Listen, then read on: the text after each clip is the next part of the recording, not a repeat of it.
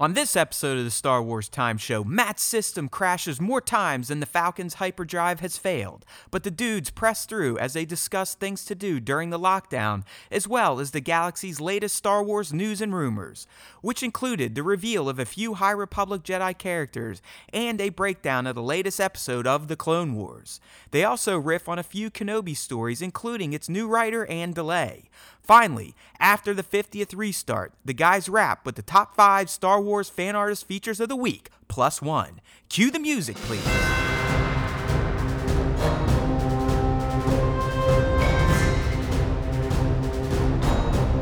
Woo. Speak to me.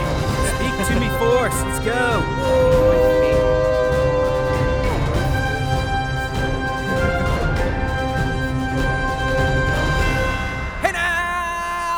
Everybody, and welcome back to week four. That's right, count them. One, two, three, four weeks of the Star Wars Time Show covid nineteen lockdown cast. It's Matt, it's Nick. We're back. We're still locked down, and at least one of us is getting stir crazy at this point in time, and that is me. That's right, folks. We don't have to start with a therapy session for Nick this week. Um, things still aren't progressing the way he would like in life. Nope. But the Force threw him a few assists at the end of last week to where he was able to not want to jump in front of a moving train. So that is good news. Nick is – he even sounds much more positive this week. I myself don't feel like throwing myself in front of a train after talking to him for ten minutes before we went live. So – it's not perfect, right, Nick? Like, you're not – you know, uh, you're always going to be more positive than me, but I do think you feel a little bit better this week yeah. than you did last week. Yeah, I mean, basically some of the uncertainty around whether I'm going to be able to uh, have a house, move into my house, and not you be know, homeless. Yeah, just not not be a complete degenerate, and my at least my you know temporary job situation for now. So I know that I mean at least as of right now, this very second. We're closing on our house on the ninth. We have movers scheduled for the eleventh. And but so by this time next week, I know I've said this before, by this time next week, Nick should be doing the Star Wars Time Show from his brand new abode, his brand new there home. We go. You know so, what that means. Once Nick has his his S W T S H Q set up in his home like I do, we're going to start thinking about and possibly pursuing a different type of, of broadcast, meaning we're either going to record ourselves live, little interaction while we still do the show, you know, maybe bring fans in, that type of shit. We got to figure out the logistics, or at least have a, a different video presentation once he gets more of a, a setup slash studio and has some shit behind him, this, that, and the other thing. So I, I've been I've been researching it, Nick. I know. It's yeah. kind of been my angle just based on some of the feedback we've got. But Nick's always said once he gets in the house, we'll we'll start thinking about possibly either uh, doing a live version of the show, meaning as what we're doing now, you would actually be witnessing if you wanted to versus listening to it later, uh, potentially on uh, like YouTube Live, something like that. But like I said, a lot of shit to figure out. Some of the tech I got to iron out. There's shit out there. There's guides. But honestly, at this point in my life, especially when it comes to technology, I don't fucking feel like reading about it anymore or know, doing it. Tough, I just want right? to start paying people to do it for me. Yeah, I mean, it would be easy enough to do if if we were in the same area, like if we were in the same room. But considering we're in different states and we have we're basically feeding in two video feeds. Yeah, I mean, one it, live stream. You're you're one hundred percent right. And, and YouTube via Google. I mean, the, the documentation's out there. It probably takes some O B S trickery, this, that, and the other thing. And, and I know it's something I could figure out. I mean, how I am a, I mean, tech is my life. I teach it. I used to work in it. But I think other people that have lived in I T, Nick, I don't know if that's true for you, but when you kind of live in it and you work in it and you're around it all the time, the last fucking thing you want to do is troubleshoot the shit in your own home for yourself oh, yeah. or for your family members. It's like oh, yeah. when the internet goes out at my house, I basically want to stab a, an ice pick into my eye. Yeah, I don't want to have to deal with that or anything related to my my you know actual job that I get paid to do when I'm at home. So, yeah, so I, I guess what just, we're saying anyone out there that likes doing this shit for free or knows how to do it, we'll add you on the goddamn Star Wars Time Show team. You, you can yeah. become intern too. Just, you know, help us out with this type of shit. You can you can be the, the Jamie, as Joe Rogan has on his podcast. You could be the, the I T director. Or yeah, whatever, whatever that is. Yeah, yeah. So I, I don't know. I mean, it just I want that soundboard like I've talked before, and I want Nick and I to be able to do some sort of live show, not necessarily with call-ins because I don't want you idiots calling in.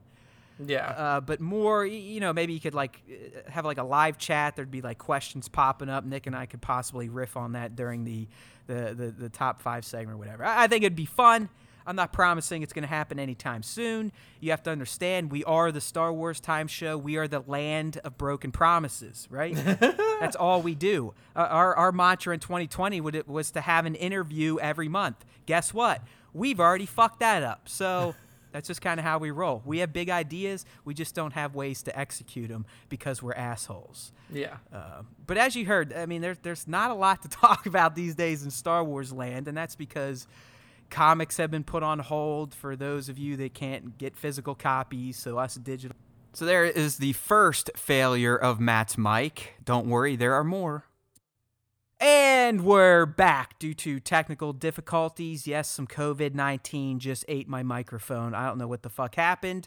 Hopefully it doesn't happen again. But as we were talking about, we were kind of talking about how there is a, it seems like this week, week four of the lockdown, Nick, is where most news that we'd be getting on, on Star Wars productions, comics, movies, this, that, and the other thing has kind of dried up a bit. So... Uh, before we get into those topics you heard that dumbass announcer discuss, we just wanted to kind of riff on a few things we've been doing in lockdown, maybe give you some ideas or or thoughts on things to avoid in terms of new series to stream, movies to check out, games to play, and like I said, shit that you should avoid like COVID nineteen. uh, So one, uh, to me, Nick, I, I think the greatest thing or the greatest series I have found so far during lockdown, and this one was uh, shared to me by the Stunt Buddy. Okay. But appa- but apparently this, this show started on Sci-Fi. It's called Happy. Okay, yeah. I've, I've, I actually read that graphic novel. Um, I haven't watched the series yet, but I have heard of it. Okay, so this is actually based on something? Yeah, yeah. So it's based off a graphic novel that I like. I actually actually read that like four or five years ago. I was like at a friend's house and he, he had it, and he was just like, "You should just read this." It's, it was pretty short, and I don't know if I only read a specific section of it or if I read the whole thing, but it was pretty short. I read the whole thing. I was like, "Holy shit, this was actually pretty good." It's about this like blue fucking. like animal that this psycho guy can see in his head, and yeah. Oh yeah. Okay. So this, this could be the greatest T V series of all time. Okay. And, and I've, I, I was unaware of it, blissfully unaware of it. Uh, like my, my buddy's like, dude, just, just check out Happy, second season hit Netflix. But apparently this is a sci-fi show. And I'm just like, holy shit. Like th- they put this on Sci-Fi. Like that's how fucking over-the-top, vulgar, violent it is. I mean, think The Boys. Yeah. But possibly even more over-the-top in terms of the comedy. Like, it's it's a very dark, dark comedy. But it is, it's right. So you got this guy, Nick Sachs. He's the, the lead character. He's a, a former New York detective, but now he's kind of shady. He's kind of a hitman. And, you know, something happens, mm-hmm. and he's able to see this little blue donkey unicorn-looking thing called Happy. Yep. And Happy is telling him that he needs to go save this little girl, who we eventually find out there's some ties between everybody. But I, I'm just in the first season now. I think I'm through the five of eight episodes. And, and Nick, I'm telling you right, it is some of the most demented, fucked up shit I've ever seen, but it is... hilarious. Yeah. It is entertaining, and it is overly violent. I mean, it's just, it's everything a fucked up person like me could want in a T V series. Yeah. It's, from having read the graphic novel, it doesn't surprise me that that's the direction it went, because it was, like, when I was reading it, I was like, what the fuck is going on here?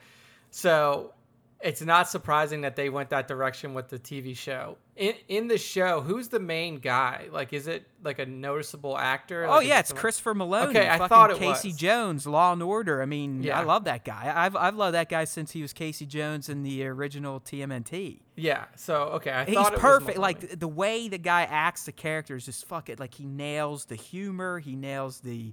Uh, the the physical aspect. He just looks like a mess of a human. I mean, like the episode five, he was talking to his ex-wife, and then like these axe murders come in, and they have an axe fight. Like this is the, the type of show and action and gore I'm talking about. Like it is the the opening minute is all you need to watch to go like, okay, this shit is far out, fucked up, and right up my alley. Yeah, yeah. It's definitely something that I would enjoy. So uh, there's two seasons now on Netflix. I'm assuming like it's one of those shows where once the season airs on its network, it then shows up on Netflix, so you don't have to watch commercials or whatnot. But uh, I believe at this point in time, you have at least sixteen episodes to watch. I'm five deep, and it has been well, well, well worth my time.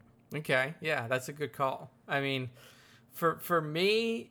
we haven't really started watching any new series yet. Taylor's not a huge fan of T V and, you know, movies or anything like that. So, so, so you're on a you're on a screen time limitation, like a child. Nick, not necessarily. Nick's, it's Nick's just, like in the corner. Can I please have the iPad? It's just that, you know, we're she's just not as excited to watch to watch like T V or new content as I would be. So like we're. We started rewatching a series that she likes called Skins. It's like a a, a B B C, like uh, kind of like a college drama slash comedy. Uh, started watching that. Um, she's a fan. I had never seen it. Uh, we're rewatching thirty rock slowly because that's one of the T V shows that she actually enjoyed when we watched it. Um, I, I which what uh streamer is that on? Because that's a show I never watched, and uh, recently I've been going back and watching old sitcoms I skipped, like Parks and Rec and Office. So wh- thirty uh, thirty rock's on Hulu. Okay, so you can get the full gamut. Yeah, because I, I want to, I do want to check that out, and I've heard The Good Place is supposed to be pretty... Good Place is is actually really really good, right, and that's yeah. on Netflix. That's so they have yeah they have most of it on Netflix except for the last season. Um, the last season, I think, is still in play. Like, it's still live, maybe. But, yeah, that's well worth watching. And it's only four or five seasons, so it's not that many. Um, so we're watching that. I mean, we watch movies every now and then. So we did – we watched the live-action Aladdin movie. Uh, it's not, not that bad. Ago. It is. It's pretty good. It's, it's really not that bad. Like, when you hear that Guy Ritchie was the guy that made it, and you're like, what? Yeah, you know, I saw that. that. I, I love Guy Ritchie. Like uh, The Gentleman, that, that's another recommendation. It, it's it released early. You can buy for I think fourteen ninety-nine or whatever. Fantastic vintage Guy Ritchie, like Snatch or, or Lock, Stock, and Two Smoking Barrels type of shit. Yeah, but Aladdin isn't isn't bad. It yeah. really isn't. I mean, we had seen the live action Lion King, which I know is just like an updated. It's not live action because it's not real lions. Right, right, right. But Taylor was not a fan of that because she was just like, oh, well, you know, it's it's just the same thing. It's just not it's not like Disney animation. It's like this new, you know, C G I realistic animation. She wasn't a huge fan. I thought it was good. I was like, you know what?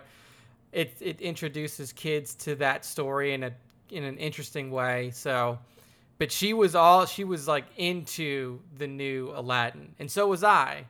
Because in that movie, there was significant updates to the character of Jasmine. Like, they, they portray Jasmine in a different way than they did in the cartoons. And that was pretty cool. I like um, some of the music, too. Like, I know some yeah. of it was, was faithful, but they, they twisted some of it up. And, hey, in the end, Will Smith looked a little fucked up as a blue genie, but I also thought he was a good genie overall. Yeah, I like how they they let him have... They they let him inject his own personality into it. They didn't basically make him play Robin Williams. Right, right. So that was a good move. Um, and then other than that, I mean, the problem right now with us is that because we thought we were moving so long ago. Oh, yeah. You like, probably canceled shit or have shit packed up. More than half of our shit is packed. So, like, I would be taking time to, like, show Taylor Firefly. That's like one of my favorite T V series, but it's packed, like my Blu-rays are packed up in a box, and I don't want to like go and rip through shit just to get it out when I yeah. know we're moving in five days. Um, you know, th- there's book, like I could have continued reading the Thrawn books, but, but those are packed up. I have the Resistance Reborn book. That's packed up. My visual dictionary for Tross is packed up. So like, basically here's, here's what our living situation is now. We ordered a king size mattress to be delivered to the house when we were moving in the last time. Well, we had to switch that up. So now we have, we're sleeping on a king size mattress on the floor of our bedroom, and we have our regular queen size mattress and full bed set. Like our queen size mattress is laid up against the wall in our bedroom. Our bed, our box spring for that is literally wedged into the hallway of this apartment. Oh yeah, yeah. You guys are like full on dorm living at this point. Yeah, you're, dude, you're like dorms on move-in day. Yeah, like half, like more than half of my clothes are packed up. So if I wear underwear for four days in a row, I have to wash clothes. So yeah. Like, so Nick Nick has a very itchy asshole right now, is what he's trying to yeah. say. And, and just just to like kick myself in the nuts even farther, like. Yeah, things have turned around in terms of like, I know that, you know, uh, my current job situation is not going to affect us getting into the house. So we're still going to be able to move in. I have a contract signed to do some, some, some work for, uh, you know, clients, doing some, some advertising for them. It's not making nearly as much money as I was at my previous job, but at least it's something, it's some income over this period of time. So that's good. But so what was really the kick in the balls was, so, you know, Taylor and I are laying on the couch where it was like right after we had woken up, and I was throwing a ball with my puppy. Like she was, you know, just throwing a ball around.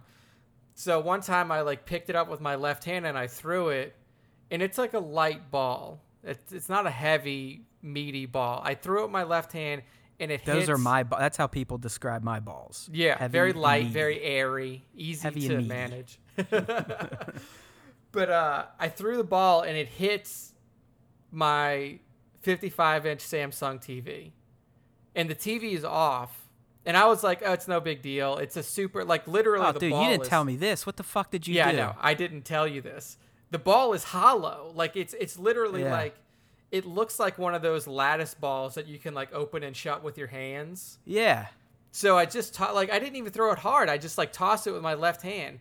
It hits the top corner of the T V. I'm like, oh, no big deal. Like, it didn't even make that big of a sound.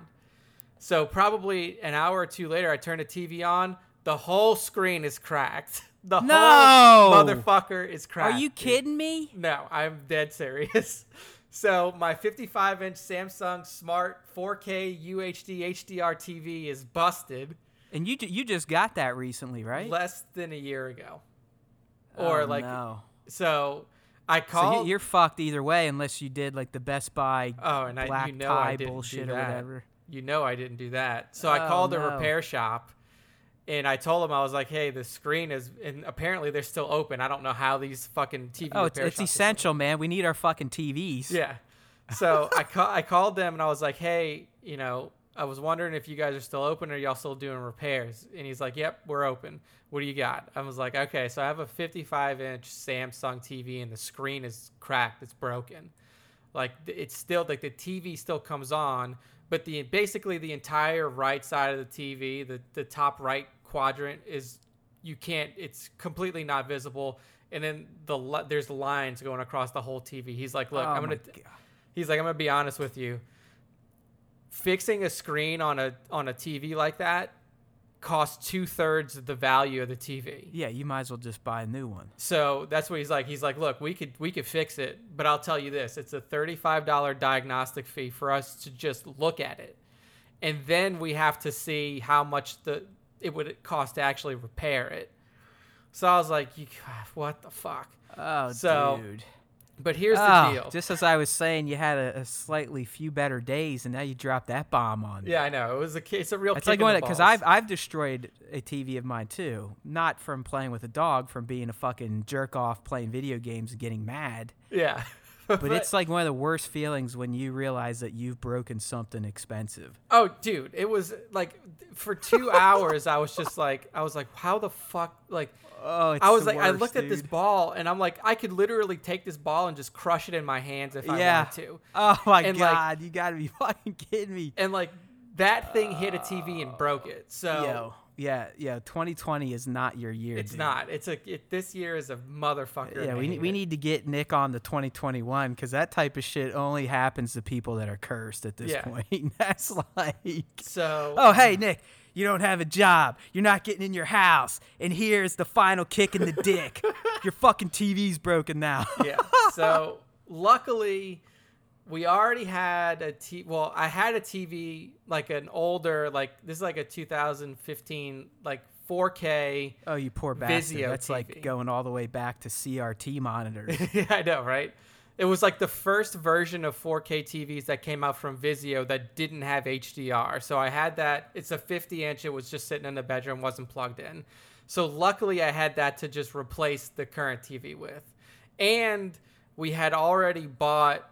A we have like a nice Samsung frame T V that Taylor wanted to go into the house. So we have T Vs to move into the house with. Um, so it's not a big deal. So I replaced the T V. I'm going to junk the old. I'm just going to fucking throw the Samsung one away because it's fucked. Um, and I went online and I Yo, ordered. If you do that, record a video of you like going outside and at least teeing off on it with like a fucking sledgehammer or light it on fire. I mean, so I might have to do that. Or just throw, like at least have Taylor or something throw it out the window while you record it or some shit. I don't know if you're like on the third floor, second floor, or first, but just you, you gotta like you gotta you know somehow get even with the T V is what I'm saying. I know it's even it's, though it's your fault.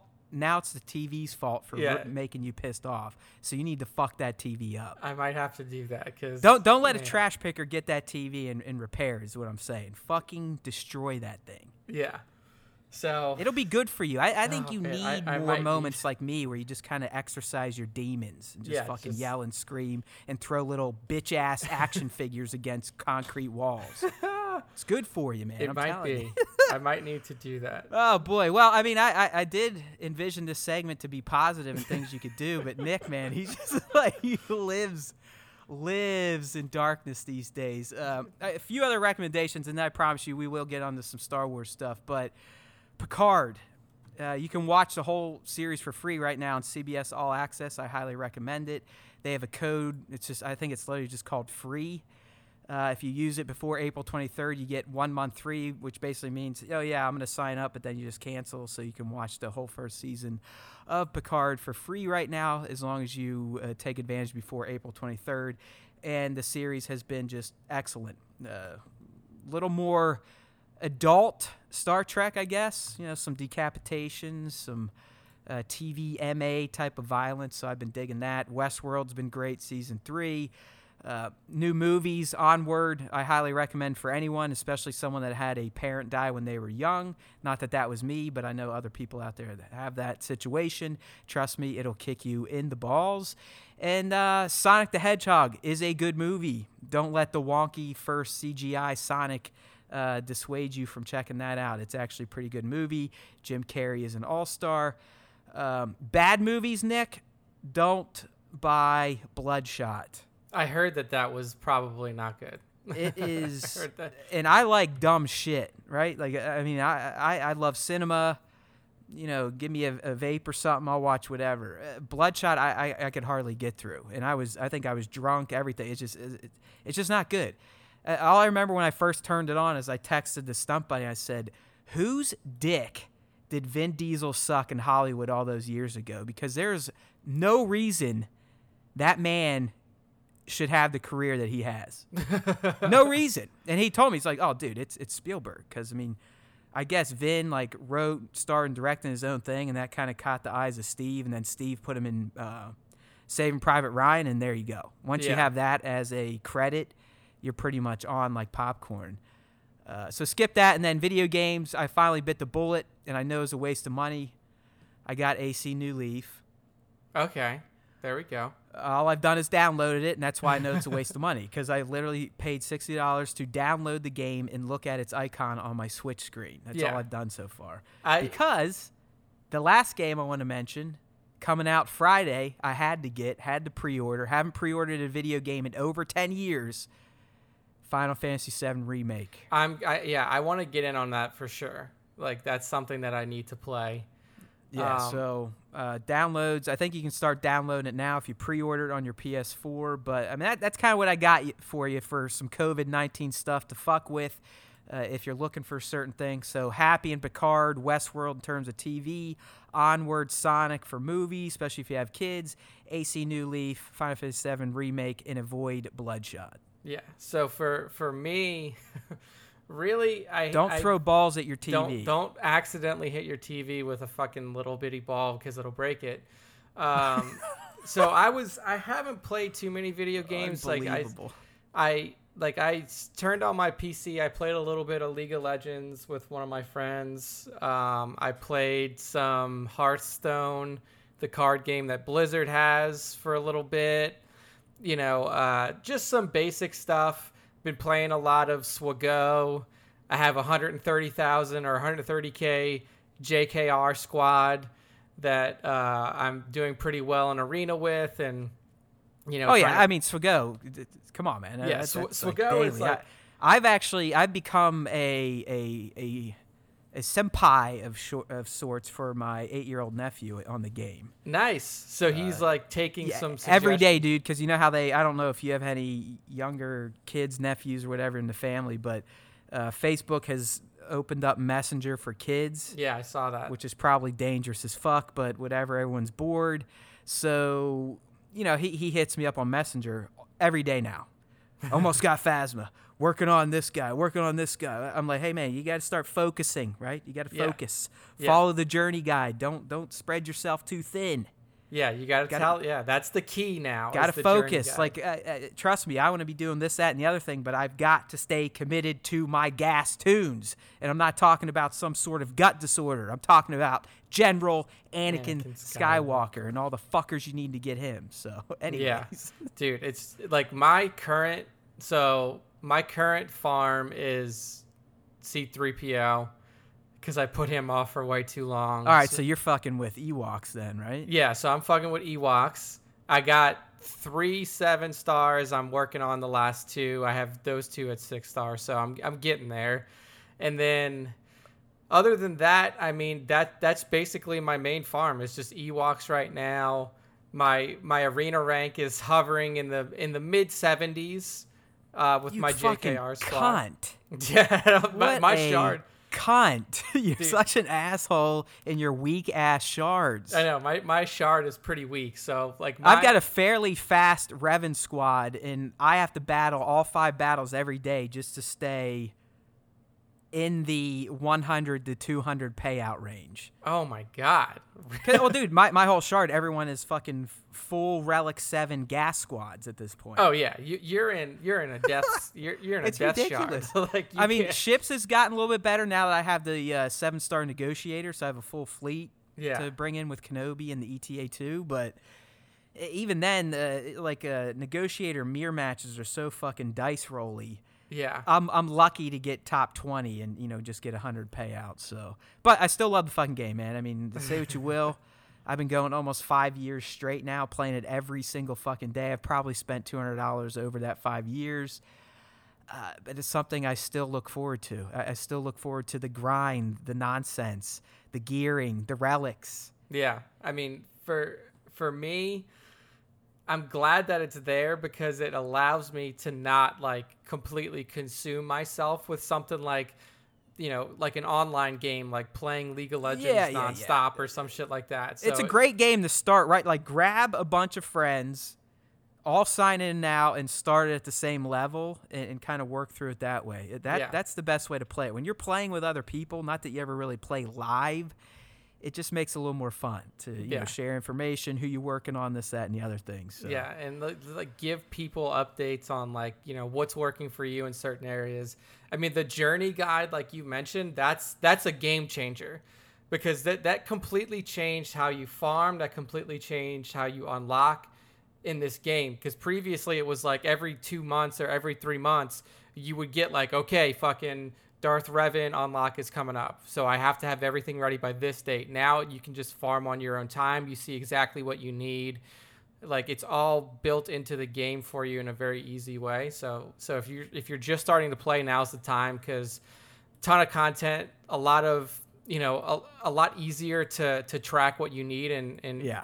what you need. To and yeah, trust me, you're going to come across a lot of negative people on Swago because uh, blah, blah, blah, blah. In the end, people, it's fucking free to play. Of course, they're going to build in paywalls to keep the studio up and running, to keep the game going. Yeah, right? yeah. So you either either just be patient and and suffer through the slog and, and get characters a year after people that pay, or you fucking pay the big bucks. Yeah, you pay you pay the money, and that, then you know for that's those any that, F two P. So don't yeah. don't get all angry because E A has a hand in Swago. Swago is awesome. There's been yeah. so many fucking clones of it. Strike Force is a clone.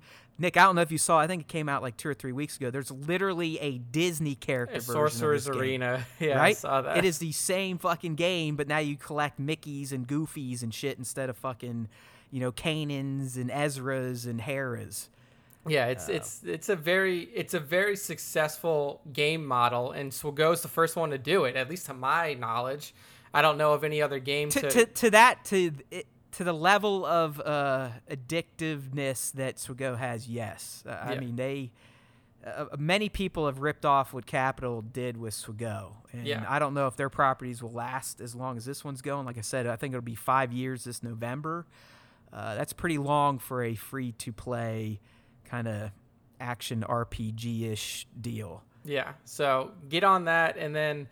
Other games, I mean, KOTOR is going to be one that I probably revisit again because of all the time. I mean, I'm well into a playthrough on my P C, so it makes sense for me to finish that. And then I also started playing Assassin's Creed Origins, the one that's set in Egypt, like a couple of months ago. So I yeah, may revisit I, I've been that wanting. As well.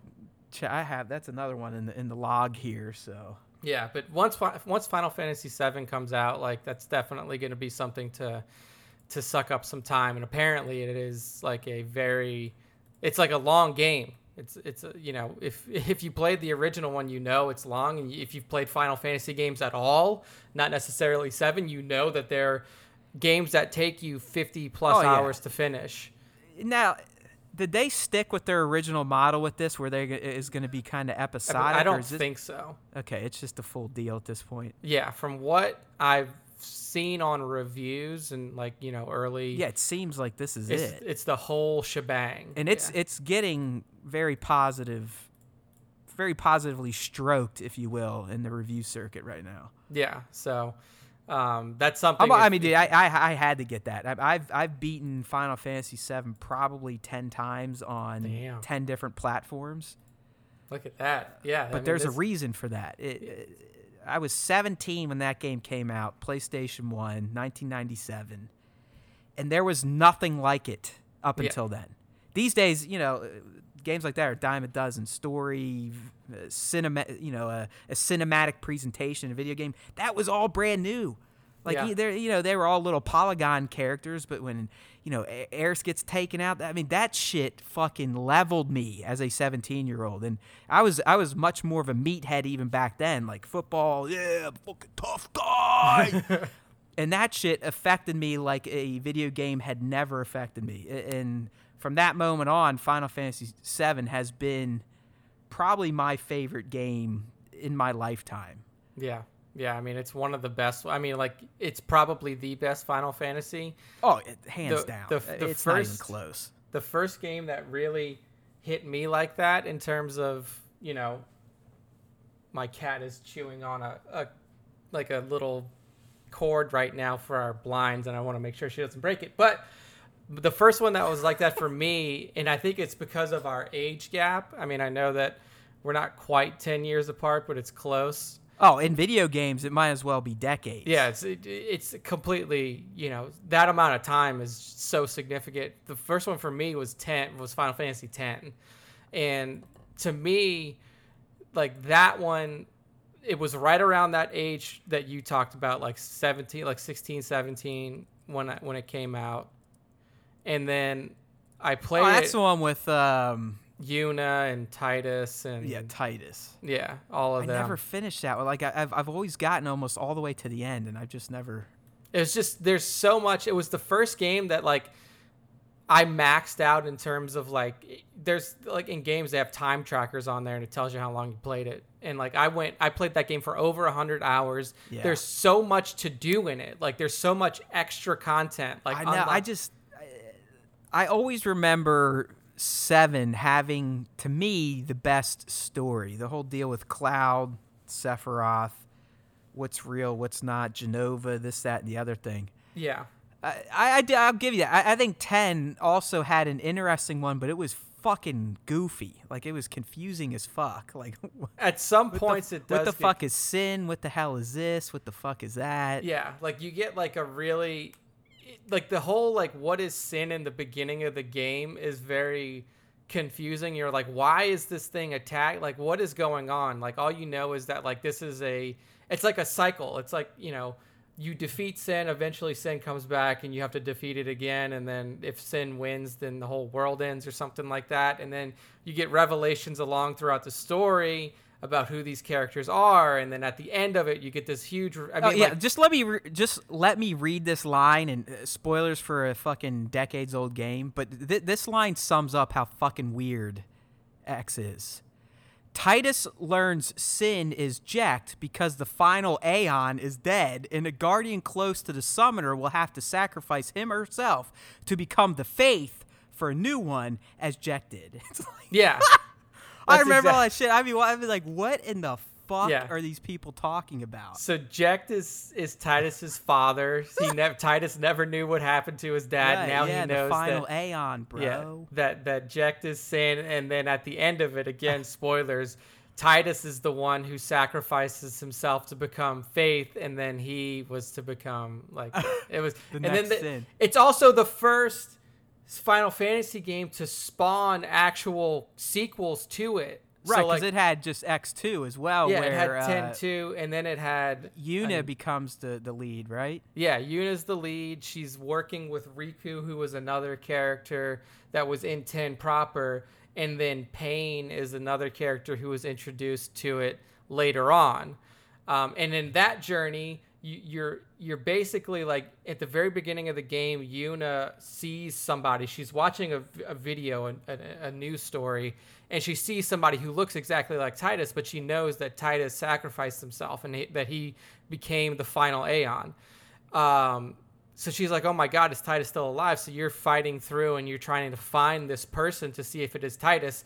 And what's interesting about that game is that it's the first game within the Final Fantasy series that I'm aware of where your choices and how you play the game affects how the game ends. Ah, look at that. So if you, like, there's there's different places that you're supposed to visit over and over again. Like, Waka is one of the main characters, and he's living out on, you know, where he's originally from. If you visit him enough times and keep that relationship up, like, you learn the name of his child. If you don't, you never learn the name of the child. And then if you if you do a good job of keeping all of the threads tied and learning the stories and everything like that, at the end of it, that really is Tidus. Tidus is real. Like, he's alive. Yeah, and, look at you. Yeah, and if you don't, then you find out that it's somebody else. It's not Tidus, and the ending of the game is, I would call it, like, relatively unsatisfactory.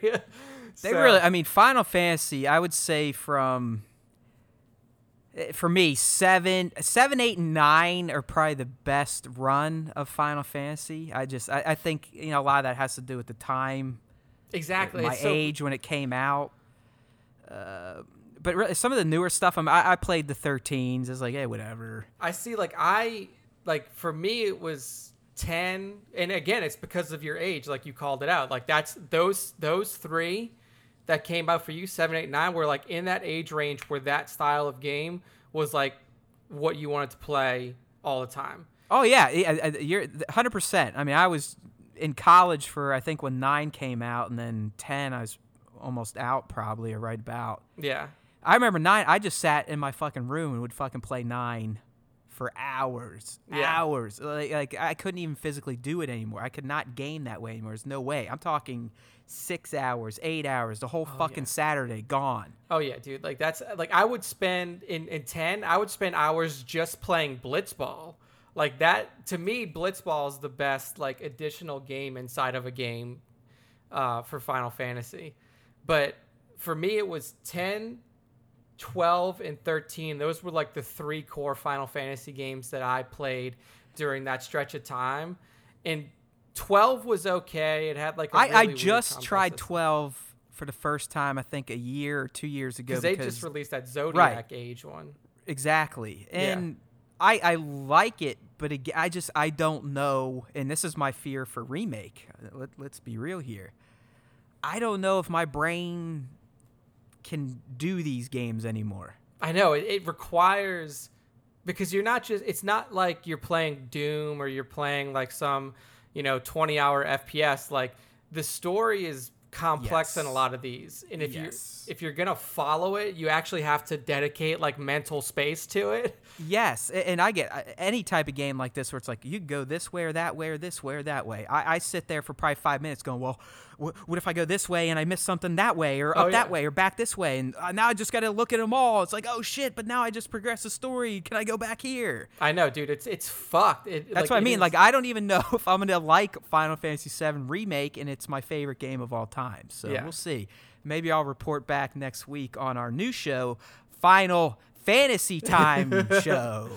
Yes. We need to do that now. All apparently. Right, dude. Well, hey, hey, my friends, hopefully hopefully you enjoyed that. I know we haven't really talked anything Star Wars for almost an hour at this point. Nick and talked I were worried we wouldn't have enough enough to talk about. But uh, clearly we figured out that issue. So let's go ahead and get into our, our Star Wars topics for this episode. And we're going to start with uh, the High Republic. So last week on Star Wars dot com, we actually got a few of the main characters revealed. Uh, not gonna lie, dude, I don't like High Republic era Jedi garb. I think it looks fucking stupid. It's all white and gold. it's it's like they're wearing sheets or towels or something. It just, I mean, give me at least give me the robes of the the the, the prequel era. Yeah, I mean, let, let's go. Like, what what is this shit? I mean, aside from Keeve Trennis, which is the like, if you scroll through that.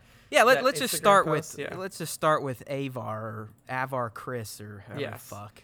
Avar Kriss. So I'll, I'll we'll we'll kind of like read I'll read through the character descriptions for each one, and we can kind of riff on it a little bit what what our thoughts are. So it says Avar is the brightest, most noble example of Jedihood. She always tries to see the good in people and situations and never puts herself first. She is invigorated about life on the frontier and the challenges it brings, and is an inspiration for those who work with her. She is a compassionate, not dogmatic. She is compassionate, not dogmatic, and always ready to sacrifice herself over others. Avar Kriss is the best of the best. So in my opinion, she sounds the most like like Yoda here. Okay, well, I, I well, was not, going Yoda or Kenobi. Yeah, Kenobi probably more than Yoda, because I think there is a, a more, you know, a, a more apt Yoda description later on in this in, in these character descriptions. But yeah, Kenobi, like, you know, the best, like the, the, the thing that got it was like she is the best of us. Like she's the best of the best. And yeah, and I I, I, I guess... There's I would not, almost give that to Kenobi over Yoda, because on Yoda's watch, the Jedi almost got wiped out. Yeah, I mean, like, there was never, in my opinion, there was never really one Jedi who was raised above the rest, like it seems Avar is here in the High Republic era. There was never one, even, like... Even their lightsabers, the hilts seem bigger. A little bit longer. I think it's it's probably because they hadn't gotten to like. Oh the... shit! Wait till we get to the next guy. Look at his motherfucking shit. But you know what I mean? It's like they all share. It's like once they reach Jedi Knight, as in actual medieval knights, they get like a, a cloak or something. Yeah, right? Exactly. Like because let's they... go to the next guy. So we got Avar. She's tactic maybe the leader, the, the best of the best. Then we got yeah. Stellan Geos here. Yep, Stellan Geos. So but his... see how. I mean, yeah, he's got a cape and a hood, but see his his Saber. Smock or whatever? Yeah. Is is the same design as Avar's? Yeah, it's almost sort of? Like the Knights, if you ever seen pictures of like the Knights Templar with that red smock exactly on it, it's have, like a it's it's not a house sigil, but it sort of is. Yeah, yeah. And his lightsaber is sick because it's got the cross guard on it, but not like Kylo's where it was like a vent. Yeah, it's it's, it's, an it's good old broadsword shit. Like. Yeah, yeah. So, so who's this guy, Nick? Who is Stellan Geos? Stellan is an optimistic and well-respected Jedi master. Stellan came up through the Order with Avar, all, and although they are often on different assignments for the Jedi or the Republic, when the two work together, they are a powerhouse team of two noble heroes in action. Strong in the Force and a natural leader, Stellan is currently stationed at one of the Jedi Temple outposts on the distant planet of Karragon Viner. Qui-Gon Jinn. Matt and Mike fail number two. All right, and we're back from our second technical fuck-up mistake. Fuck you, GarageBand. Fuck you, my mic. Fuck technology. Anyways, we were talking about the High Republic characters, right, Nick? Yes. We were talking about the dude that had the broadsword-looking sword, and I kind of made the uh, comment that he sounds kind of like a Qui-Gon Jinn type. Yeah, yeah. I mean, he is one of the one of the Jedi that are not stationed at the proper, like the temple proper, so he's a master that's still out there, like Qui-Gon was. Well, Qui-Gon wasn't a master, but he was one of the, you know, Qui-Gon was one of the more elder Jedi that hadn't become a master because of his, you know, thoughts on things and everything like that. But he, this guy does seem pretty, you know, pretty Qui-Gon-like. He's, you know, still a powerhouse fighter. He's still out there. He's out in the the a distant planet outpost, so you know he's still running missions. Um, yeah, he looks like he could fuck people up. Yeah, he looks like a tank. Like if you were, he does. If we, yes, you know, exactly. We spent a lot of time talking about Final Fantasy here. If he was a Final Fantasy character, he would be your tank. So he would be the guy that that you know takes all the damage and all that stuff. So uh, pretty interesting character. I like the I like the look of his saber for sure. It's a it's a completely new style uh, with the actual cross guard on the on the saber hilt itself. So pretty pretty fucking cool. Um. Next up, we have Vernestra Rwo. Am I saying that right, Matt? Sure. I like how they just call her Vern, so yeah. I guess that's how we'll roll. Yeah. So she looks like a little kid. She's like a uh, like. A- but she still has the. the the smock, and there's no braid. And I did I did see today on leaks that people involved in this confirmed that yes, even back at, during this era, that Padawans are still designated with a braid. Okay, yeah. So and their own type of garb. So I'm guessing I, I don't know. I haven't read her bio, so go for it. Yeah. So she is not a Padawan. It says Vern is a newly minted. Okay, yeah. She was Stellan's Padawan. Yeah. She is a she is a newly minted Jedi Knight. There we go. Vernestra, a Merillian. That's her race of alien, or Miri, Mir, Mirilon, whatever. Was a Padawan. I liked the I liked how you said it the first yeah, time. Yeah, Merillian. This it's a playable race in Star Wars: The Old Republic if you want to play them. Uh, was a Padawan of Stellan Geos. She works hard and is devoted to the Jedi Order more so than others her age. At sixteen, she is one of the youngest Jedi Knights in a generation. She struggles to fit in with the adults while also setting a good example for the younger Jedi. Um, so somebody like this, I mean, we haven't we haven't really had a you know an example of this character before. I mean, the closest you could get is Ahsoka, but I wouldn't say that Ahsoka is like a you know devoted, you know works hard and is devoted to the Jedi Order. She was more of kind of a rebel, kind of like Anakin. Um, so this is like a she's almost like a like a Jedi, uh, you know. like, you know, genius or something like that to be knighted at sixteen Yeah, I would, old. I don't know, man. I, I I think there's some Ahsoka to her for sure because I know technically she never became a full-fledged Jedi, but it, it did feel like she was progressing that way, but she also, she did kind of struggle to fit in with all the Jedi Knights and Masters, right? Yeah. Because of, because of as you said, she was... Uh, gifted, but also was under the tutelage of one Anakin Skywalker who didn't really teach uh, in the typical fashion. Yeah, exactly. So I feel like with with Vern here, it's just such a weird name, Vern. Um, that hey, Vern. She's gonna be in this position to where like she's gonna be an outcast amongst like she's going to be like disrespected by the older Jedi because she's a knight at sixteen when usually, you know, knighthood happens much later. So she's going to be frowned upon, and it's going to be hard for her to go out on solo missions on her own because she's fucking sixteen years old. But then also, like, everybody in her age, you know, in her age range and all of the, the Padawans that she grew up with, they're all going to be like, she's going to be an outcast on both sides of things. At least that's the way that I would think about it. Is there, she has potential to have an Anakin Skywalker headspace where he really has no peers at his level, mm-hmm.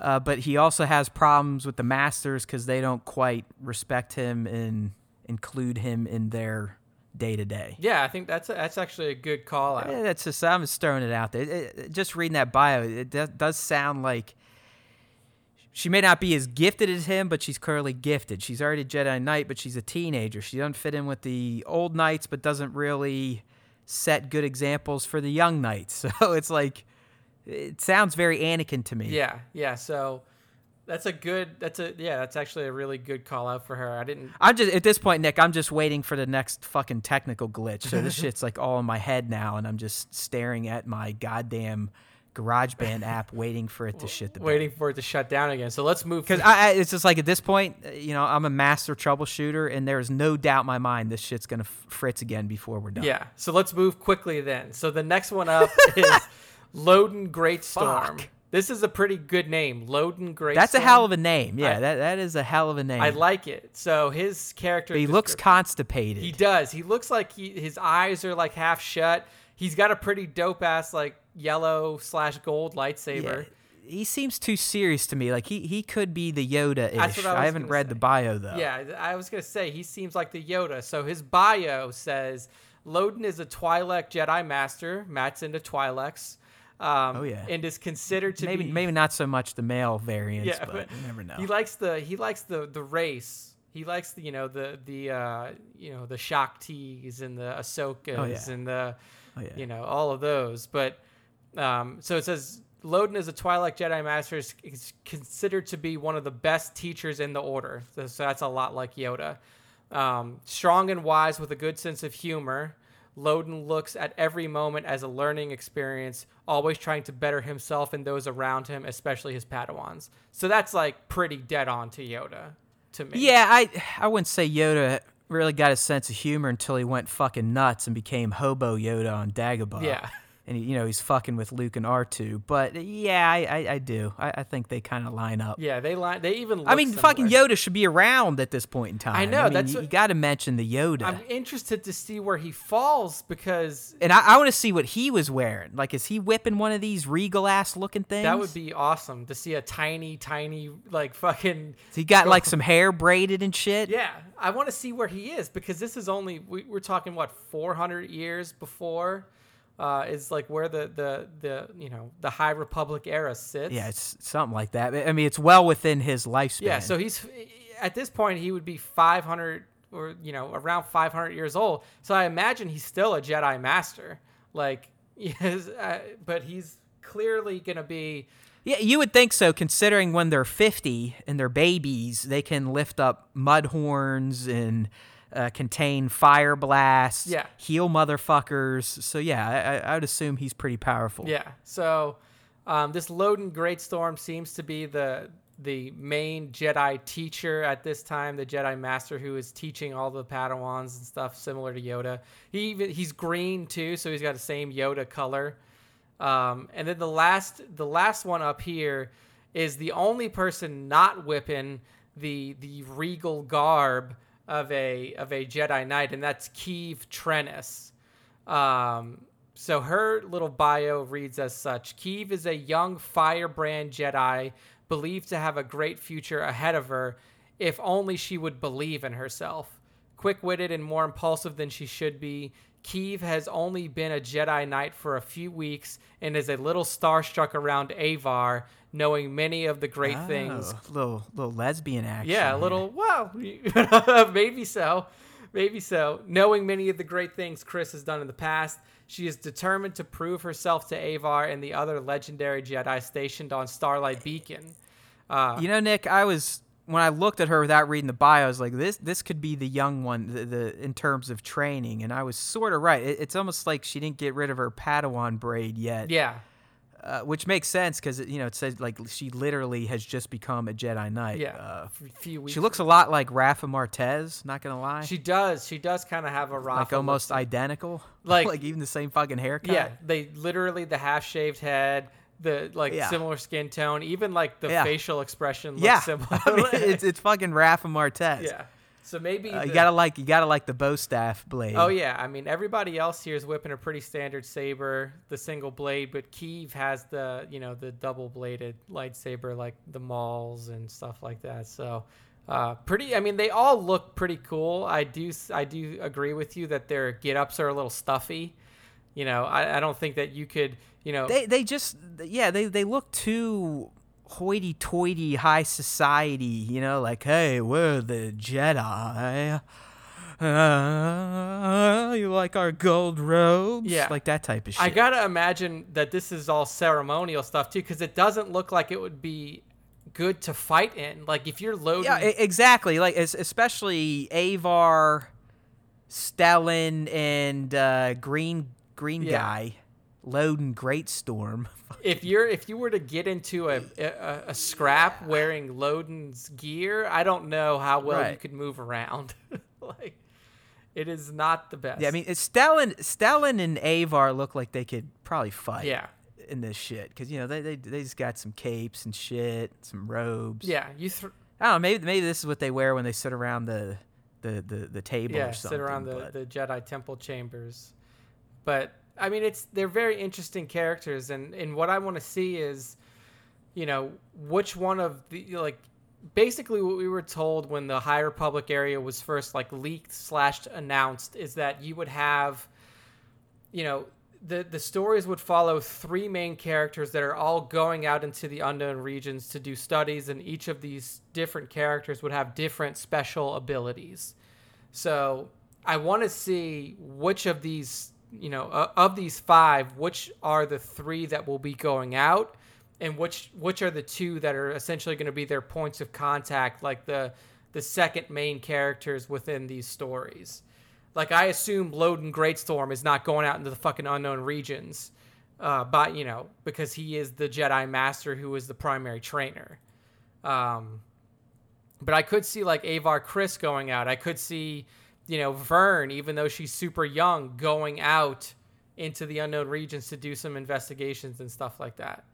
Um, so it's going to be really interesting to see who these characters are that are taking up. Well, yeah, man, characters. we're, we're, we're going to rely on you because my fat ass isn't reading this yeah, shit. I, I'm, I'll look at the comic books if they, those ever come back. Yeah. But, I'll, I'll have to, uh, I did like getting these, these little teases. We, we, they, we've got more to come. I don't know if Star Wars is going to release them this week or kind of save it, but I, I like getting little driblets of, of information on this High Republic stuff, even though I'll probably ignore most of it because it'll be in book form. Yeah, so it, maybe if uh, it's popular enough in book form, it'll eventually become, you know, either live action series or cartoon series or something like that. I, I really do hope that this era becomes more than just written content is what I'm saying. You know, maybe we get some, some video games, T V series, something like that.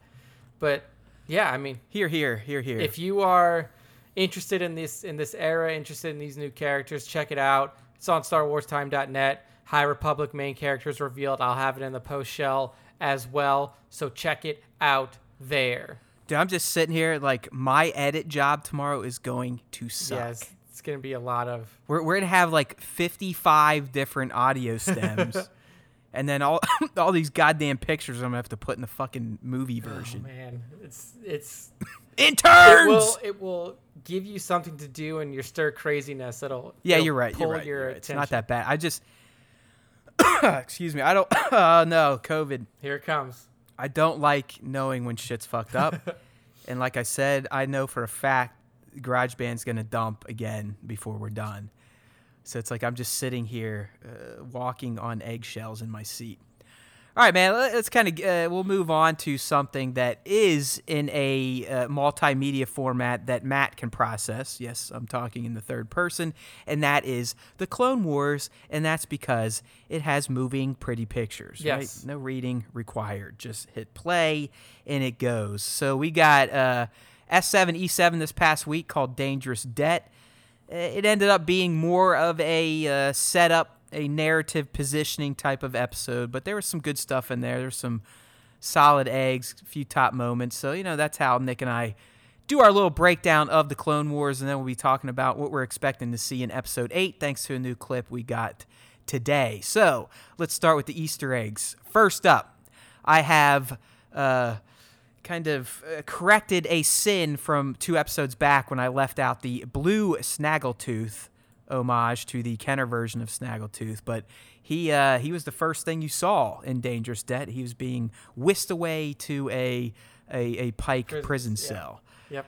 Uh, I really, really, really enjoyed number two, yeah. Nick, and it, it just it, it kind of it, it, it I loved it so much because it did exactly what I love about franchises like Star Wars. Is it. It, it it dug into some lore and tied shit together. It took stuff from the past, put it here in the present. It makes everything all nice. It explains why the Martez sisters fucking hate the Jedi, and it also taught Ahsoka that yeah, the Jedi are kind of fucking dickheads. Yeah, too. Exactly. Uh, but we learn that the events that took place during an episode of the Clone Wars, specifically S one E twenty-two. This is when Cad Bane breaks Zero the Hutt out of a prison on Coruscant. We learned that the subsequent chase, which didn't even end up in the capture of Zero, is the reason why the Martez sisters are on their own, because the chase ended up destroying their home and killing their parents.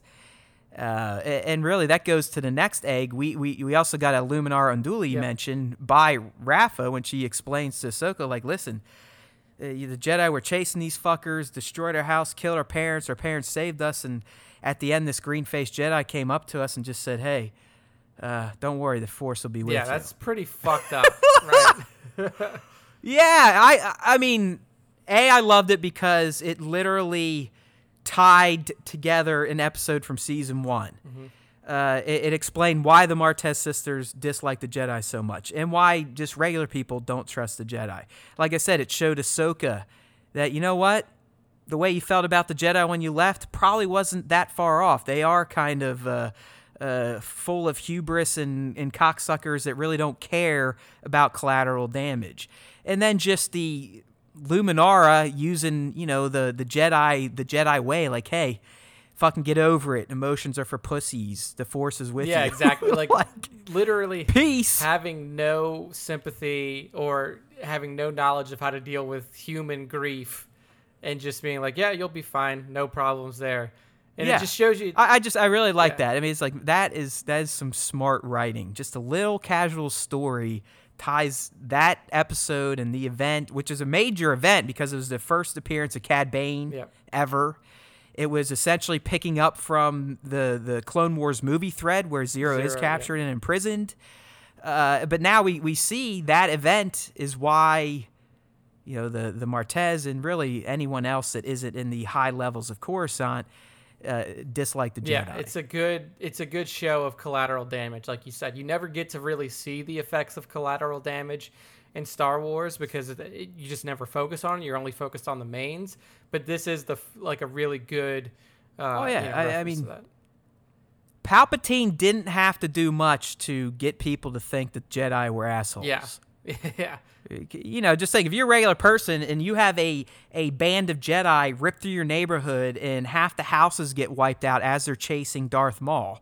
Yeah. What what are you gonna think about the Jedi? Yeah. I mean, you're not going to think highly of them. I mean, even the situation with, like, you know, the, the chase and Attack of the Clones where, you know, fucking Anakin and Obi-Wan are chasing down this fucking, you know, droid who put the things in, in Padme's bedroom, and then the pursuant chase after that of Zam Wessel. Like, you know, there was a lot of shit that the Jedi just just did. They were, like, they didn't have any Oh, you know. Dude, Obi-Wan and Anakin have probably killed more people than Palpatine, and he's blown up planets. Yeah, I mean, it's it's fucking crazy. So, um, it's something. Yeah, it's something that you don't often think about in the Star Wars universe. So, all right. So we also got the Jabba was, torture droid cool. who's still torturing. Yes. That was great. Mm-hmm. Uh, I, this one, call it what you want, deep cut.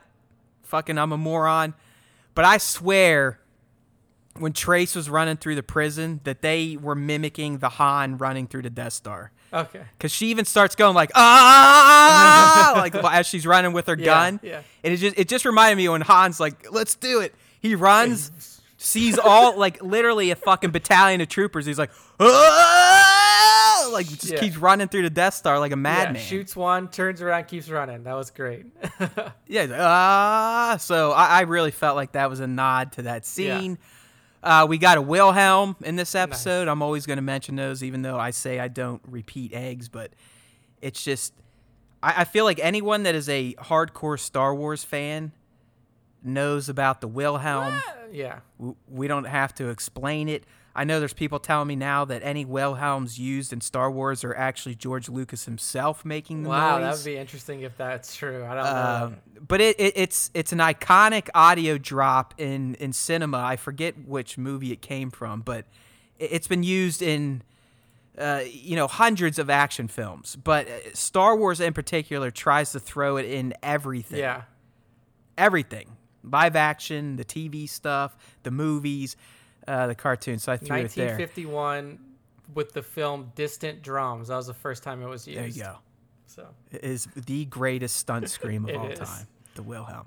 Uh, another deep cut here. I, I swear there was an alien on Obadiah that was the same species as Rats and Tyrell. Alina. That's that alien type. Yes. A L E E N A. Right, right. Yes. And then, of course, an obvious one here. Or maybe not so obvious if people don't watch the episode with captions on, which I recommend anyone that breaks down T V, turn on captions for your first viewing. Uh, but Bo-Katan and motherfucking Ursa Wren. Yeah. I mean, that was a really cool scene at the very end there. Oh, yeah. And at this point in time, I believe Bo has formed the Night Owls, uh, which means she has separated from Death Watch because of Maul's takeover. And having Ursa there just confirms that Ursa was part of the Night Owls, which was kind of Bo's, Bo's outfit to combat what Death Watch and Maul were doing. Yeah. So, all right, dude, let's just, I guess let's just stay with them because to me, uh, narratively, they are the most interesting aspect of this episode outside of that Zero the Hutt story. Yeah, I mean, right? Because...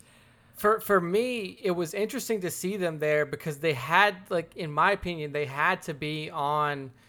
you know, on that planet for some reason. They had to be on Obadiah doing something other than, unless they had heard something about, like, you know, people being captured and brought there, but it's a Pike stronghold. And the only other reason that they would be there is if they were trying to do something to disrupt their operations. Right? Like, what, what other reason would they have to be on Obadiah? Oh, yeah, one hundred percent. I mean, at this point, we know as viewers that Maul is in league with the Pikes. Yes. They're all kind of teaming up, the Shadow Collective. Uh, so, yeah, I, I mean, Nick's, Nick's one hundred percent. The, these Night Owls with Bo as their lead, they have to be there for information, a kidnapping, sabotage, something. Yeah. So uh, they're expecting, I, I don't know, maybe this episode coming up, maybe they're expecting Maul himself to be there. Maybe they can take him out. He's not going to be with everybody. He's not going to be in the stronghold on Mandalore. Uh, but it's probably more uh, information gathering or trying to take out an asset, I would think. Yeah, that's what I, I assume too. Or they're trying to do like a prisoner extraction or something like that. Get, get back one of their people. Right, because, I mean, Bo is... surprised to see a Jedi there, and she definitely recognized Ahsoka. Yeah. Ahsoka. She didn't know her by name, but she's she's like I've I know her from whatever planet, yeah, the, wherever you know Ahsoka had met uh, Bo-Katan. And we know for a fact that that's probably going to resolve itself in Episode Eight coming up, but we'll kind of get into that because we did get a clip and some guarantees of of character names at least being yeah. mentioned. But uh, yeah, so I mean, what are they doing there? As we said, probably. Sabotage, asset retrieval, asset removal. Now it's probably going to expand in scope a little bit because of Ahsoka. I mean, this is uh, essentially we're I think now how we're going to loop in the Jedi, yeah. right? I mean, they're they're pretty much going to let Ahsoka know, like, yo, Maul is behind all this. He's fucking up Mandalore. We need the Jedi's help. Well, I'm not a Jedi. Well, whatever. Blah, blah, Anakin, boo-boo, blah, blah, goo-goo. Okay, we got to save the the, uh, the Chancellor. You do yeah. it. Yeah, I mean, the, you know, we didn't have the direct mention of Maul in this episode, but they did kind of reference him, saying, you know, essentially Bo-Katan said that, you know, there is a more pressing enemy that we both have in common or something like that um, towards the end. So, oh, I mean, overall, this episode, it was, a, again, like it was another setup episode, but I thought it was really cool because it built on, you know, it, it gave more character traits to Rafa and to Trace. And, uh, you know, it showed that Trace is basically, you know, she's more badass than she looks. She essentially took out a whole room of pikes by herself when she was being taken in to go, you know, have her torture done by the torture droid. Oh, yeah, one hundred percent. Like and, I mean, people, I don't know, like, how much you pick up from the community, but a, a lot of people don't, they're not liking these episodes. Yeah, yeah. I mean, I could, I could definitely see that. But, I mean, you have to have, like, I think everybody was in the mindset that we were before the Clone Wars release, where we're like, we want everything to be go, go, go all the time. Give me Anakin, Ahsoka, and, you know, them two getting back together. Give me the fucking Maul storylines. They want to get to the meat of it as quickly as possible. But you can't just, like, in, in especially in T V, in short-form T V, you can't just do that. You can't just jump right into shit. I mean, I will say that they're probably, you know, you know, are Rafa and Trace the best characters that have ever been introduced into Star Wars history? No, of course not. But they're setting up the relationships that, that Ahsoka is building into the underworld for when she right. eventually takes over the mantle of of uh, Fulcrum. In, in Star Wars. Well, they, they, they, they're serving a, a huge purpose for Ahsoka, and that's exposing to her what life is like outside the Order, what regular people deal with, how the Jedi are viewed, how she should view the Jedi ultimately, you know, how she should be, who she should be. I mean, look at her. She She's still holding back ninety-five percent of what she can oh, do. Oh, yeah. I mean, and that was another uh, thing that I really enjoyed about this episode is seeing how she could, you know, subversively use the Force, or like, you know, just doing it in an underhanded way so nobody realizes it. Like just, you know, opening the door when Rafa's knocked out and she's like, oh, there was a fucking power failure and the, the fence fell. And then when they're having that shootout at the very end of the episode and she just like pops those two pikes out so Trace could, you know, get a clear shot. It was really fun to see how she uses the Force in interesting ways to make sure that, one, they're safe, but she also doesn't expose herself.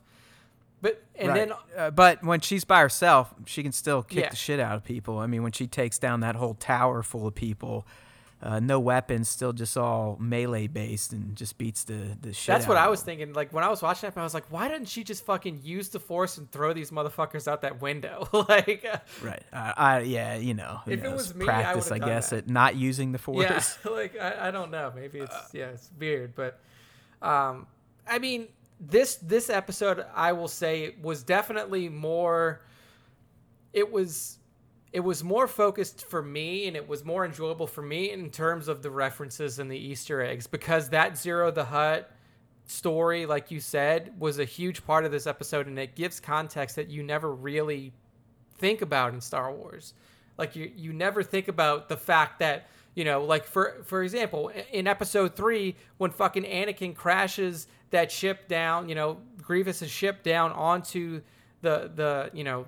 the landing platform. I mean, yeah, they say it's a platform, but I'm sure he ran over multiple working class yeah, people. Yeah, like he, they, that whole ship took down an entire like landing platform tower. Like you literally see it hit it and it crumble to yeah. the ground.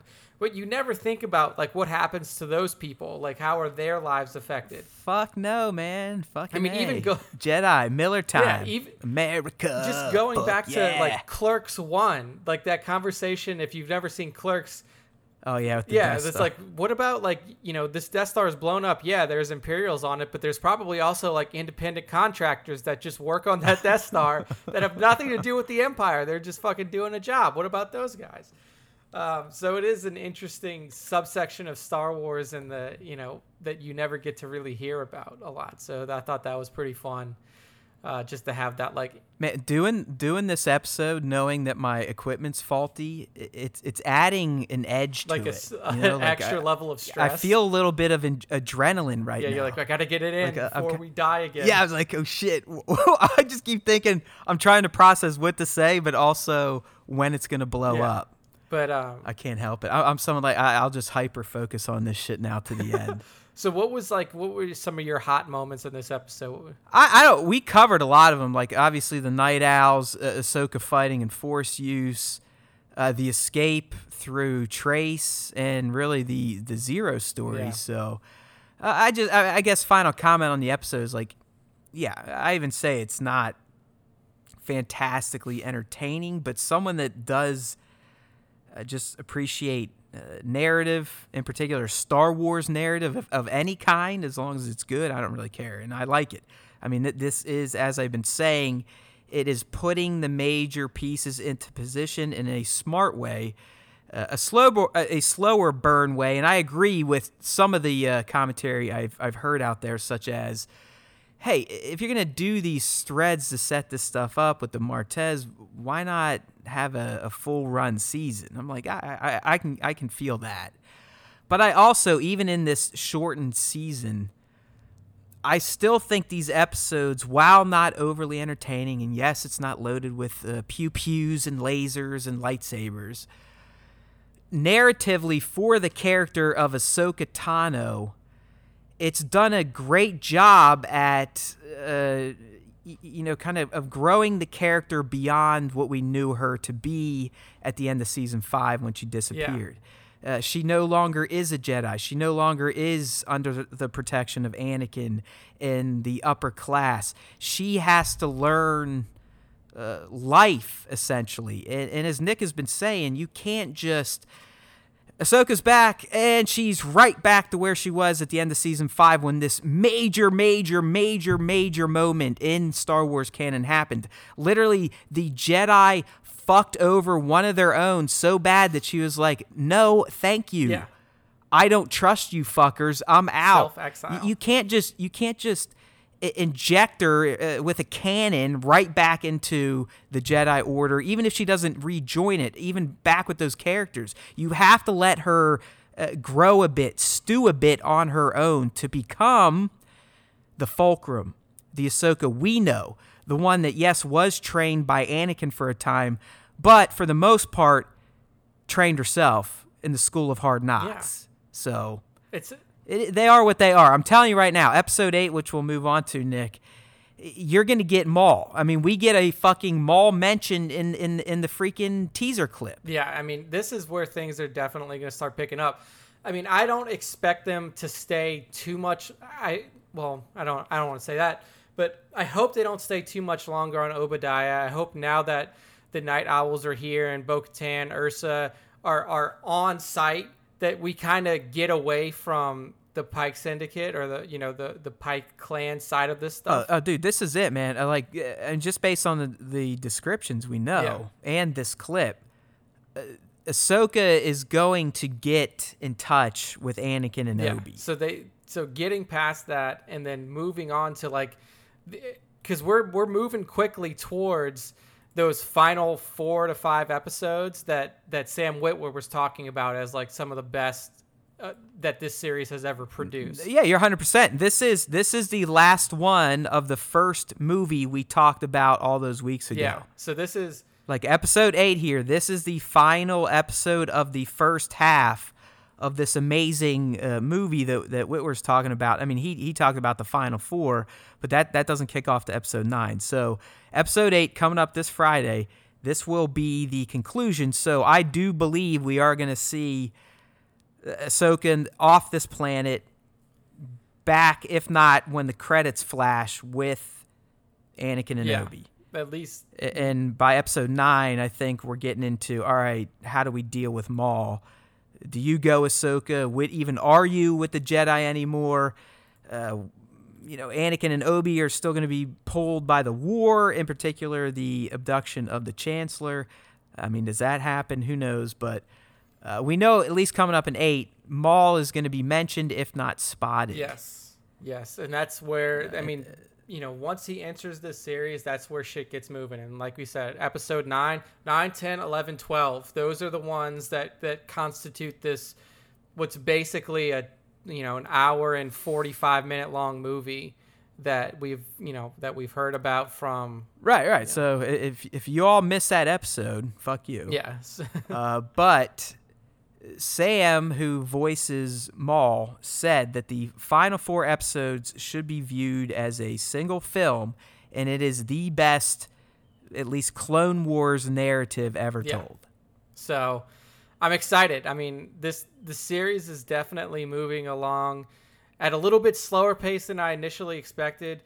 I mean, if you look at, you know, the three, if you look at the two, three episode arcs that we've had so far, or four episode arcs, you know, people are shitting on this, this arc, but really, you know, your, your Clone Force ninety-nine episodes, the only purpose that those served was to introduce those, that Clone Force, which who knows if they'll have any bearance on the events at the end of this series. I, I, I have a feeling that, They may, yeah, they, uh, may sh- they may be the ones that literally pull Rex and Ahsoka off the yeah. planet. Like they, they swoop in and like, bah, God, you know, they do their thing.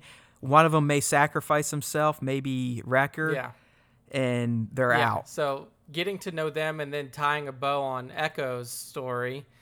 Oh yeah. So yeah, like yeah, that's yeah. that's really, you know, if I know that people are upset by this because it's you you're not you don't see Anakin, you don't see the clones. And it's not as action-packed, but it's serving... Right, there's no shiny yeah. shit. There's no lightsabers and pew-pews. Yeah, but it's serving similar purpose. Like, it is building towards the end game of this exactly. series. So Exactly. Um, I've I've enjoyed right. it so far. I really do like the characters that we're introduced to. And, you know, I, I hope that um, this it lives up. Like, the last four, like... do what Sam I, says. That, like, I, I really, I really think it is, man. I mean, this opening act, as you know, slow and different as it may be, and, and unpleasant to some of you, as Nick said, it's all a, it's a slow boil for the payoff, and and I think the payoff is going to be pretty emotional uh, across many fronts. I mean, I think we're going to see a different side of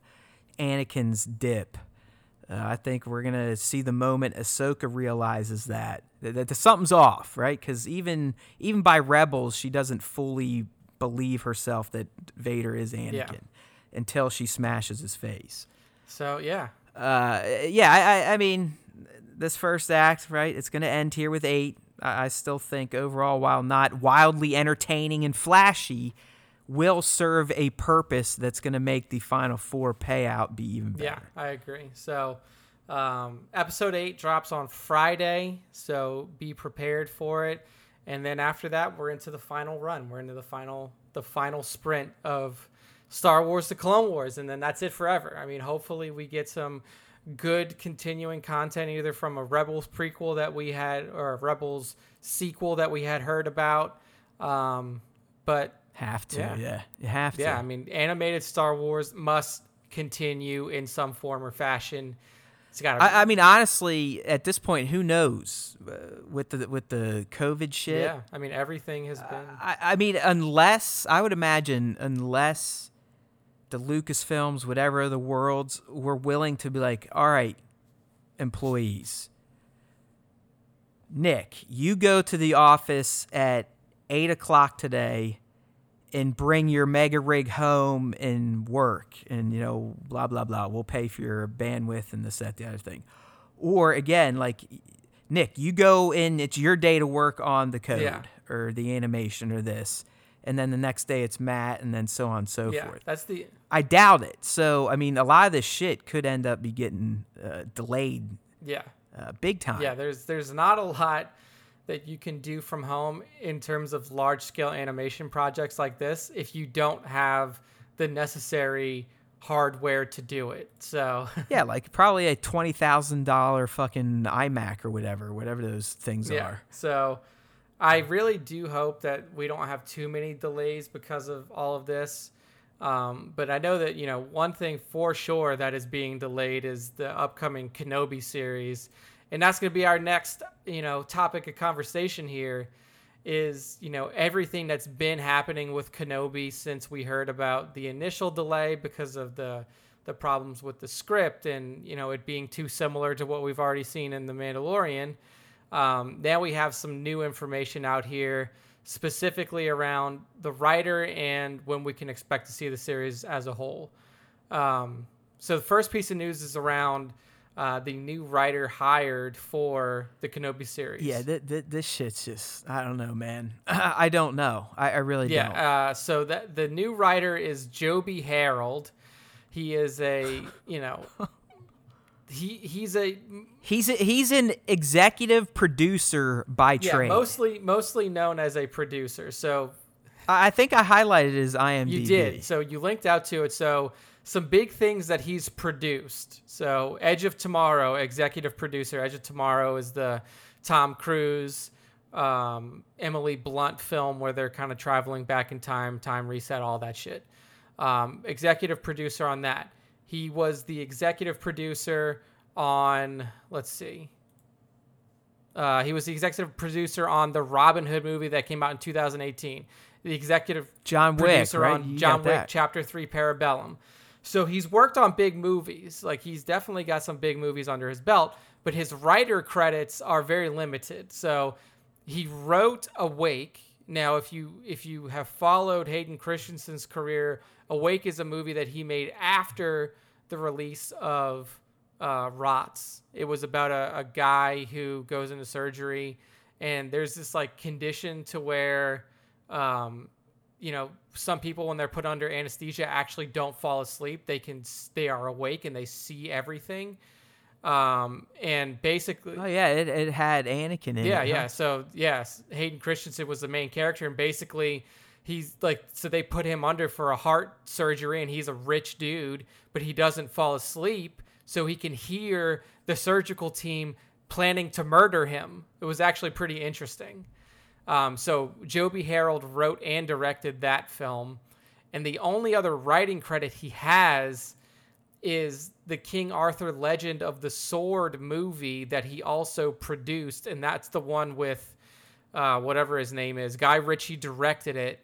Um, it's not good. Yeah, Joby Harold wrote the screenplay with Guy Ritchie, and it stars Charlie Hunnam, the guy who was in, what you call it, Sons of Anarchy.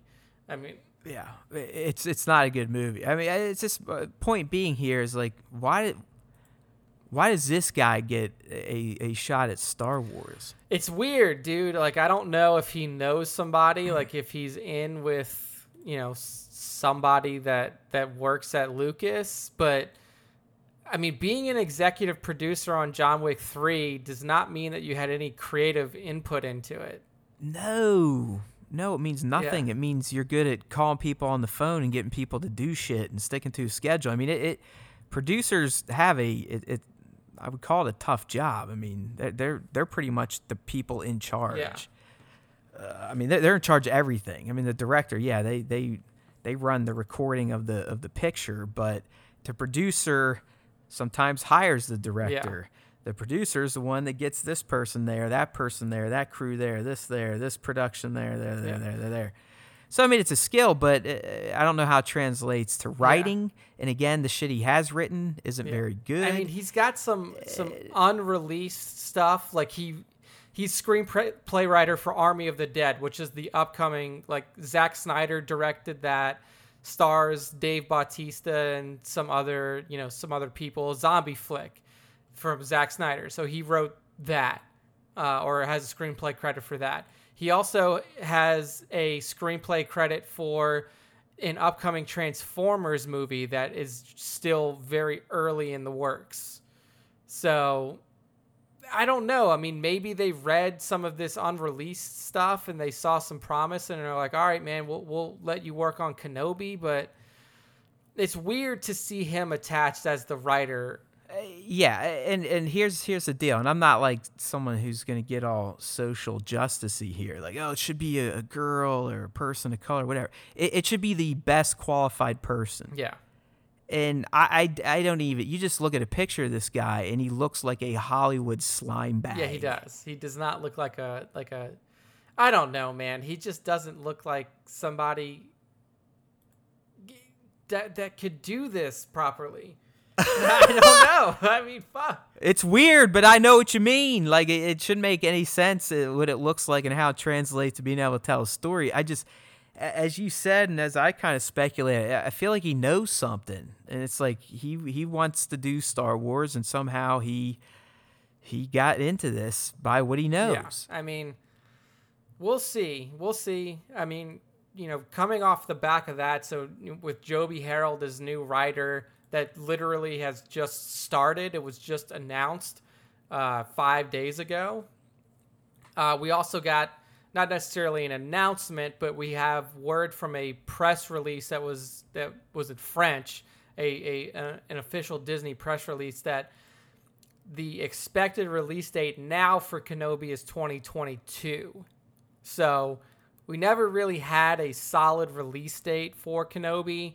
There was a lot of assumptions that it would be twenty twenty-one, given that we have, you know, Mando this year. We were expecting Cassian to be late twenty twenty, maybe twenty twenty-one. And then we also expected Kenobi to be around that twenty twenty-one time. Now it is slated as a twenty twenty-two release for Disney Plus.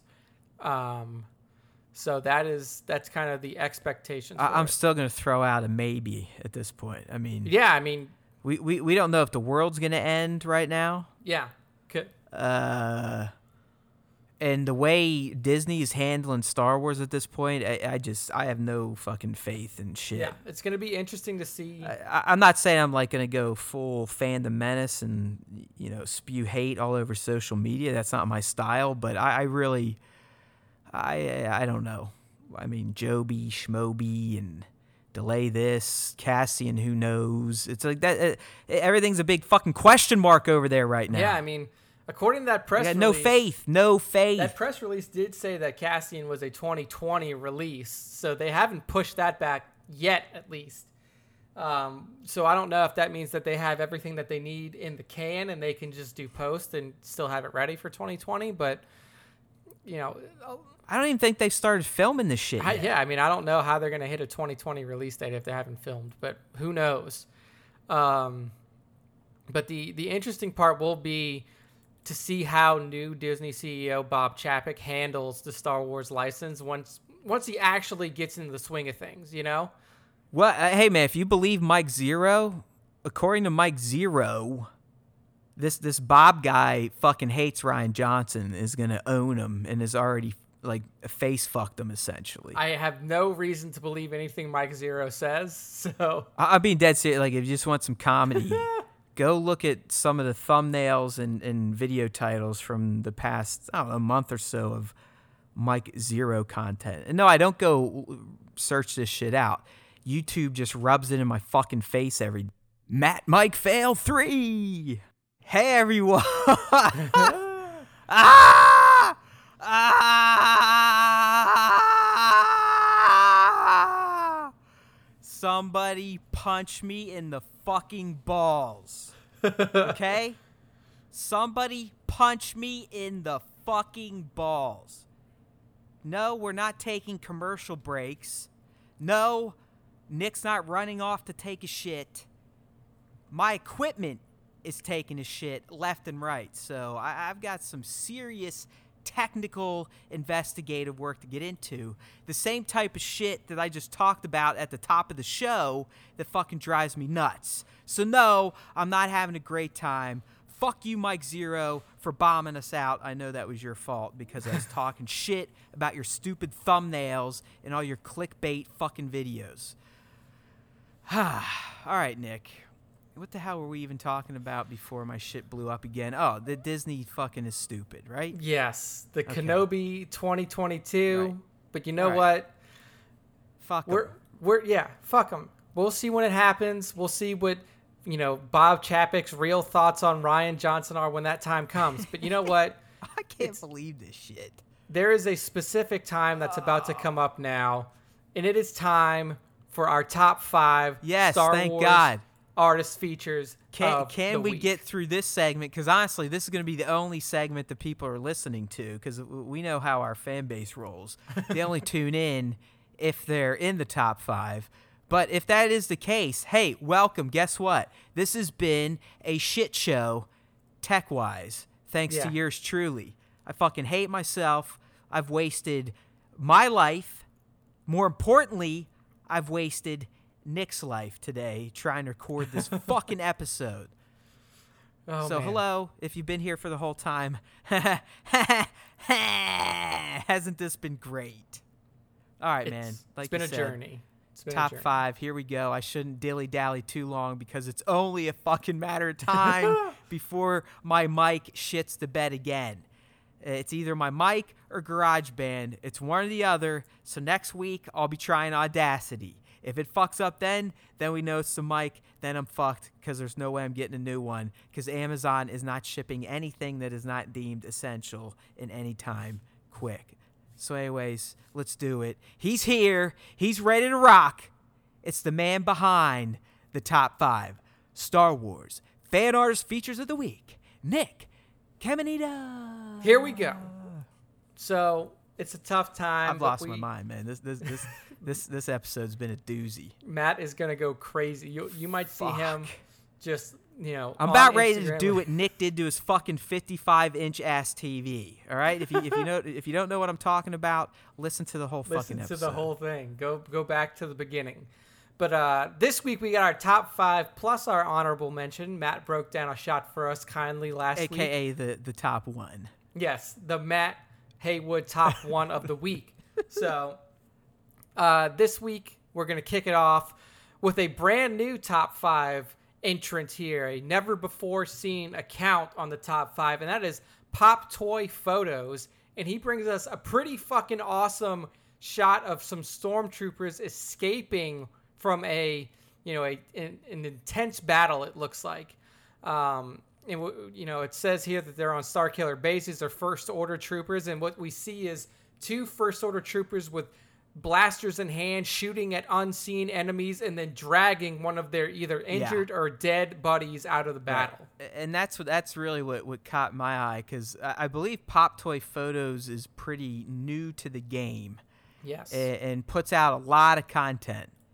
Yeah, and, and faithfully tags Star Wars Time Show, right? I, I didn't get into that because I'm I'm all frazzled right now, my friends. I'm fucked up, even more so than usual. But anyways, if, if you want to join in the top five fun, hashtag Star Wars Time Show on Instagram, tag at Star Wars Time Show on Instagram, like Pop Toy Photos does. But again, it is the it's the posing here, because this has to be a digirama shot, meaning uh, there's a digital background there, or no, I really, because the reflections are too too natural looking for this to be a composite. In my opinion, if you're listening, Pop Toy, you know what to do.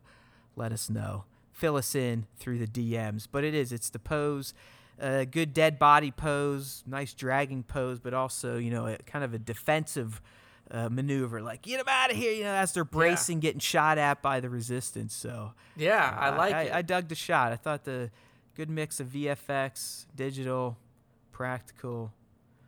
Oh, yeah.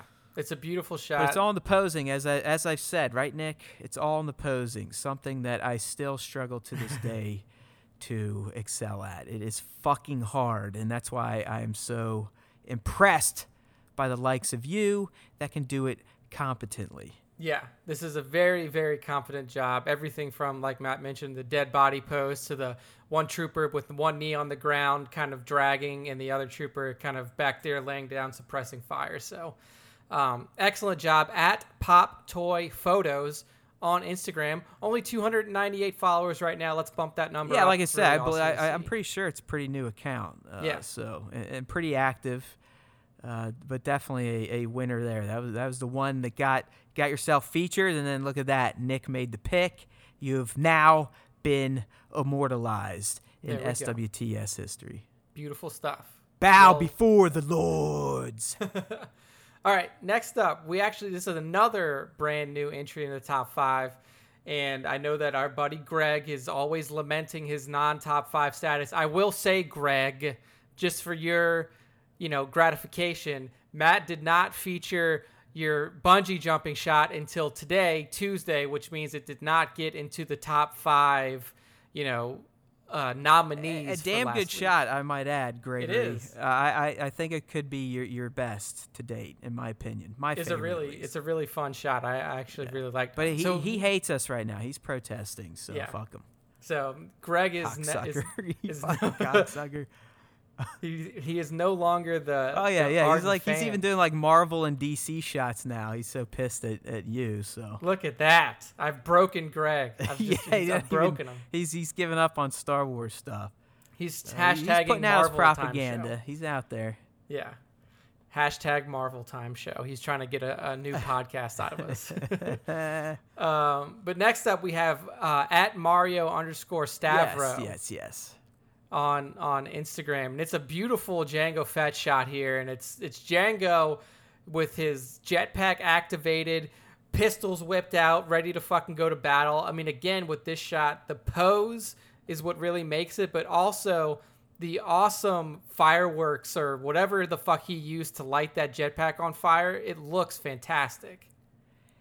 Yeah, I, uh, I again, I hope Mario listens. I know he was hitting us up to figure out how he could listen when the episode drops. Well, for all of you, it's dropped, uh, but uh, hopefully he is listening. So, yeah, I I'm, I think those might be might be V F X. Okay, okay.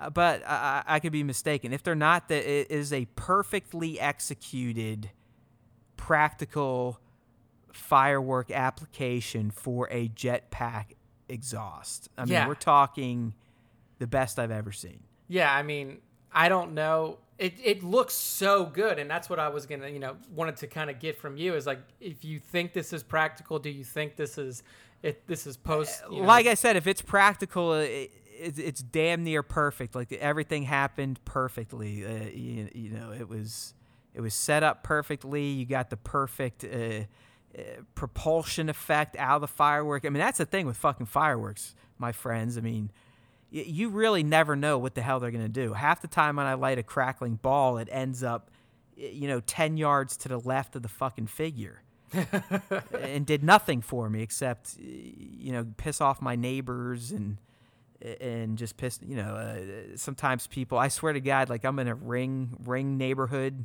type of deal. Okay, yeah. Where, you know, if you have a ring, you can join a neighborhood and people post shit. And I swear that whenever I'm out there doing my photography with the fireworks, people, that's when they're posting, oh, heard gunshots. It's like, no. That's just me fucking around with my toys. But uh, back to Mario here. It it would be damn near perfect if it is. Like I said, I mean, I would bow to this, hands down, if that's a practical uh, jetpack uh, effect. Either way, it doesn't matter. It, even if it is V F X that was added in in Photoshop or something, it's still fucking perfectly executed. Yeah, uh, yeah. That's something to me that is very, very difficult. I, I mean, I hate working in that shit. I hate dealing with layers and wiping stuff out. So uh, that's excellent. I just noticed something here that's kind of funny. I believe this is the figure arts version of Jango. Okay. Uh, because look at his pistols. Um, he's got them drawn, but they're also in his hips. Oh, yeah. And a lot of time, figure arts will actually provide accessories where it's literally just a gun in a holster that doesn't come out. That doesn't come out. So it looks like Mario left those ones in uh, while he whipped out the, the pistols. Hey, Jango's got four guns just in case. Yeah, why not? Them. I mean, fucking, what if he just pulled out some Grievous arms? I know, like, right? Ga, ga, ga, ga, ga, ga, ga. Pew, pew, pew, pew. Two arms from over the top, but... Uh, yeah, it's, it's another one. I mean, again, good pose, good effects. It's just a nice combo. I also kind of like the...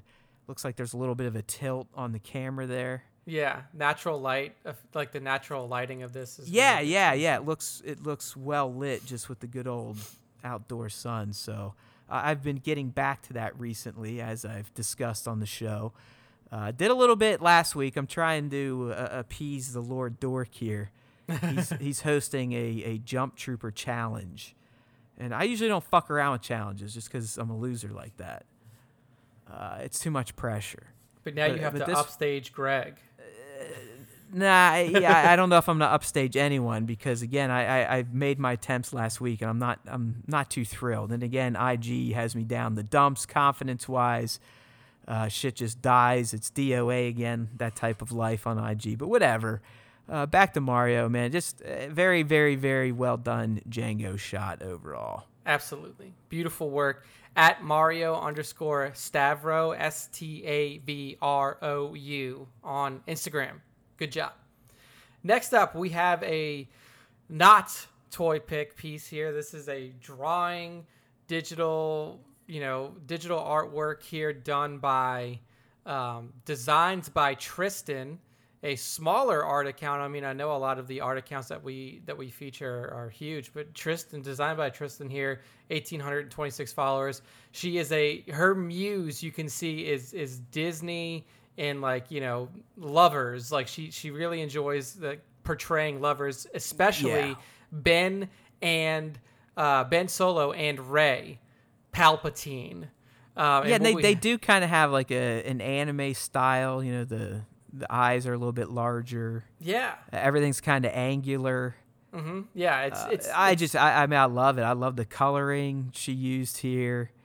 I even think she tagged us. I, cause a lot of times with the art, you know, I, I find that in the Explorer or whatever, uh, but I think she may have tagged us. I don't know. Maybe. And I'm glad she did. Cause this is just, like I said, it's, it's an, it's a very a- appealing looking piece of art. Yeah, I mean, it's the way that the, the color tones are kind of mixed. Yeah, if you look at her feed too, this particular image that you that, that we're featuring here, the of you know the Raylo, the Ben and uh, and Rey is has three thousand likes, by far the most likes on any shot that she's done so far. But Raylo is definitely, like, you know, increasing her her overall uh, line of sight on Instagram. But this shot here, so just to describe it to you, it's it's Ben and Rey standing back to back, Ben holding the the Skywalker family blade, so that, you know, from his uncle, and then uh, you have Rey holding Leia's lightsaber, both ignited, both kind of in a very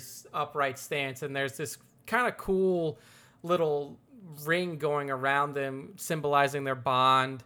Um, yeah, it's like a Na'vi from Zelda, right? Like one of those oh, little yes. fuckers, like. Yeah, like one of those dickheads. Yeah, one of the little fairies kind of flying around them. And it's really hey! cool. It's like, it is. I, I love the coloring, because you have like this blue coloring mixed with like kind of a magenta, pinkish color. It's, it's a little cyberpunkish in tone, right? Like, yeah, yeah, the coloring. Yeah, I, I would say that that's a, a good representation, or a good way to put it. Um, so I just I just really liked it. Tristan Journey is what her, you know, her name is listed as on, on Instagram, at Designs by Tristan on Instagram. Go follow. She's a fantastic artist. You can just scroll down her feed and everything. Every focus that she has is really cool. She even has like an older casual Rey drawing that she did. Um, a lot of Star Wars, a lot of Marvel. I see Spider-Man, like Tom Holland Spider-Man on here, and you know, just a bunch of different stuff. So awesome, awesome work here by Designs by Tristan um, on Instagram. Well done. So our next image here, number three on the list, or is it number four on the list? Number four on the list is from at Chevy Tuhu. And I know that Chevy Tuhu has made the top five before. And it's a really cool shot here. It's definitely of a, you know, based off of The Mandalorian. So what we see is a bunch of Imperial Remnant stormtroopers standing around in a canyon, all of them very well weathered. And but then in the background, at the top of the cliff, very in, in a, you know, non-focused part of the image, you see Mando standing there with his pistol drawn. Oh yeah, aiming yeah, at these stormtroopers, which I thought was the magic to this shot. I mean, first off, I love how organic it looks. I mean, this is about as natural as it gets. Like. Like, no bullshit, no fucking atmosphere aerosol, no fucking smoke. It's just like Chevy went out, set these motherfuckers up, and shot. Second, it it is the it's the perspective of the shot. It's the angle. It's having the Mando feel like he really is way, way up there in Star Wars land on what we like to call the high ground, right? Yes. And I, I just love that he's out of focus, but he's still kind of the main focus of the shot. And I think that's what I, I, I appreciate the most is, like, typically the in-focus character, this trooper up here in the bottom right, yeah, that's where your eye is going to naturally go because that is the focal point. But the way Chevy kind of has this angle going here, the perspective overall, the Mando is still the star of the shot, and that's what I like the most. Yeah, exactly. It's very creative use of the environment that he was shooting in. It was very good use of uh, the posing, and then just the the composition of the shot. Like to to know that your overall goal is to, yes, get these troopers in focus at the bottom, but to showcase Mando at the top. Um, and then also just to be able to see, like, even through the blur, like, you see what he's doing. You see he has the gun drawn, oh, yeah. pointed down at his at his quarry. Um, so, actually, you know, absolutely excellent shot. Uh, at Chevy, the number two, who, on Instagram. Um, who beautiful work. Who are you? Who, who, who, who, when the fuck is my mic gonna blow up? Hopefully not soon. Because yeah, right now we're getting into our number five, and there's only one more after that, and that is the Matt Haywood top one. Yeah. So for this, for our number five of the week, we have a, another brand new entrant into the top five. So this is a bunch of new people in our top five Look this week. You. Look at you. Yeah. Fantastic. You're like Oprah, all. man. You're like, you Giving get a them. top five. You get a top five. You get a top five. Greg, you don't get a top you five. You do not you get, get a top, a top five. five. When it comes and to Lego Trooper eighty-nine, you get a top five. Yes. At Lego Trooper underscore eighty-nine here. And he sticks true to his name because his shot is of Lego Troopers. And God, man, like, it's just with shots like this, so from people kinda, like kind of hit you, right? It does. I mean, you almost, it, you like, almost get the feels from literally two Phase One clone Lego minifigs. Yeah, I mean, that is what people like. Uh, you know, zero three zero seven hundred. Like he he uses Legos a lot. Lego Star Wars, Tom yeah. the Sith Lord, Lego. Like all these people who who use Legos to really bring out the Star Wars emotion. Like when I see it, I'm just blown away. So that's what we see. We see two Phase One clone troopers, one on the ground, prone, his head propped up by his friend. And then his friend is just leaning over his body, looking at him. Their hands are clasped as much as they can oh be as Legos. God. And it is, I mean, yeah. this is like true art right here, man. Like this is something you want to throw up on your wall. I mean, yeah. it is because it, it makes you laugh, but you're laughing because of how damn cute it is. It is. It's like it's and it's, it's real. So like that's some real emotion right there coming out of these little uh, basic minifigs. I mean, it's just it's the tricks I, I've, I've seen that some I've seen that some of these Lego photographers do, where they, like, you know, the head's not really even on. It's just kind of laying there. It's on with putty. His arm is outstretched like that because I'm assuming the arm is popped out of the socket. And there's some putty there to allow it to do it. But by doing that, it really gives the minifigs a feeling of being alive. And you really do sense that this clone is just devastated that he's lost one of his brothers in battle. It's just, it's amazing. Yeah, dude, it's it's really incredible. Like, and, and this is, you know, we always talk about the lack of posability with certain figures. I mean, you yeah. can't get much less posability than a fucking Lego. Like, Um, so the fact that that's Lego what I mean. These guys have figured out ways, and girls that like they'll either break the joints out or use putty and just tilt stuff on. It's I love it. I mean, just I, I'm sitting here going like I have at this point about a thousand dollars worth of Star Wars Legos upstairs right now. I mean, the fucking Death Star set, Bespin set. And literally sets with scenes already built. I've got so many fucking minifigs now. I, I could become a full-time Lego photographer. But now I'm intimidated because of shit like this. Yeah, I mean, and this is... Again, using shit in the greatest sense that shit can be used while yeah. describing Lego Trooper eighty-nine shot here. Yeah, and even his quote, I mean, his quote is just the Plato quote, uh, only the dead have seen the end of war. What a, what yeah. a fucking... just meaningful dagger that is.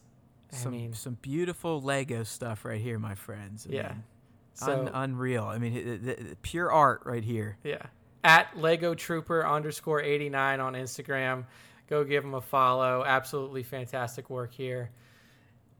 And that brings us to the end of the Nick top five of the week. So it is time for the Matt Haywood top one Damn of the week. Damn Skippy. That's right. Every other week right here on the S W T S, or as long as my mic will function. uh, so I, I've kind of, I'm using this opportunity that Nick gives me every other week to, to pick somebody to talk about as a way to kind of uh, pay tributes to some of the toy photographers, artists out there that I just personally uh, either look up to or just love seeing when they drop new content, because I know it's going to be great and it's going to have kind of their style stamped on it. So this week it is none other than at Rebel Jawa, I think uh, Dan, if you know him. Uh, he was featured in the uh, episode nine celebration vid with Sir Dork back in twenty nineteen. Uh, he's done some official Disney photography, in, in particular Funko Pop photography for Frozen two for Disney. Uh, so Dan's kind of gotten a few opportunities out of this hobby, but in particular I want to talk about this shot right here. He's released recently of my one of my favorite characters now, and that is the Rampo version of C three P O. Uh, but uh, the shot is more or less kind of portraying the character as he appears in Tross. We all know he gets loaded up with all Chewie's gear, so Rey can go fuck around and, and fight Kylo eventually. But what do I want to say? I mean, it's just this shot. I could, really could have picked any shot from Dan recently at Rebel Jawa. He just he has a look, Nick, and I think it's a credit to his lighting skills, but all of his shots to me are, are what we like to call crisp yes. and clean. Yes. Crisp and clean. Like, he doesn't do too much fuckery, you know, crazy posing or wires or this, that, and the other thing. Uh, so kind of like how I like to do things, but even better than that. Like, he just, he has a style. And I, I'm having a hard time explaining what it is, but it really is. It's just all his shots look slick. They're crisp. Uh, they're nice and sharp looking. The the color grading's nice. The tone's always always well done. But uh, again, this shot, I just, how can you not love Goldenrod standing there with a bowcaster, a bow staff, and a, a Wookiee-sized sack across his chest, right? Oh, yeah. I mean, it's it's a fantastic shot. Even the motion blur that he put on B B eight and Dio, showing them, like, you know, rolling into action. Right. While... It, it's just enough. Like, it's, yeah. it's not so much that you're distracted by it, but it's enough that, yeah, they they are they are moving. And it's just, I don't know, man. It's like I said, if you if you pull up uh, his account, he just, all his shots just have a, a style to them. Oh, yeah. I mean, I'm pretty sure that, that Rebel was, or Dan was featured recently in, in the standard top five for one of the Rey and Palpatine shots that he fe- that he threw up a few weeks ago. Um, but yeah, man, I mean, all of his shots, they do, they just feel clean, and they feel just, like you said, the lighting, the, the color grading in terms of, you know, just how the figures look, the posing, everything about it is just really well executed and very aesthetically pleasing to look at. I mean, that is, you know, the the one of Palpatine on his throne. I mean, I don't know if that is like a specific throne Dio that's now for sale. Oh no, he's had that built. Like, uh, yeah. someone carved that up for him. I mean, that is just excellent work, and you can, you know, scroll down his feed, whether it be Funko Pops or anything else. Like, he does some fantastic, fantastic work here. So. Um, yeah, I mean, just, well, he's always, to me, he's always just taking really good shots using these space walls and, and that indoor setup. I've always liked, I mean, Dan's one of the, Rebel Jawa was one of the first people I reached out to when I got into this hobby, like, oh, hey, that looks cool. What do you do? Blah, blah, blah. He, he kind of showed me, like, oh, hey, you can use backgrounds on the computer, this, that, and the other thing. And, you know, that led, led into the, me checking out Work More or Less, because I think that's where Rebel Jawa picked up that stuff. So, Uh, we've I've actually been trying to get him to on the show to interview, and he was lined up for March, but then we were going to do uh, our buddy Jesse, and then all this shit happened, so who the fuck knows what's going on. I mean, yeah, well, it is to. What it is, but, you know, once we get kind of schedules figured out, we'll, we'll definitely be talking to Rebel Jawa, just because of I, I appreciate his work. He's had some cool experiences through the toy photography stuff, obviously a huge Star Wars fan, but uh, just back to this Rampo shot. It's just it's nice and clean, well done, good lighting, even the nice touch with C three P O's eyes, you know, to, to kind of give him that Brighten him that up. Iconic glow that we know his eyes to have. So that is Rebel underscore Jawa, Dan Sparks. He's out there on Instagram. Check him out. Uh, if you like Star Wars fan art, toy photography, he's a good follow. Absolutely. And that brings us to the end of the top five. All right. Holy Nick shit, man. And the I Matt feel like we've been, top one. I feel like we've been doing this episode for about six hours yeah, because three. of my shitty ass equipment. So rather than face the uh, prospects of it uh, shitting the bed yet again, I, I think we just we we kind of end things right now. And I got to figure out my issues. Hopefully they don't return for next week. But until then, I'll do some troubleshooting, or I won't. We'll see what happens. But you know what all of you need to do? You need to get out and talk about the Star Wars Time Show. And I'm not talking about outside, you motherfuckers.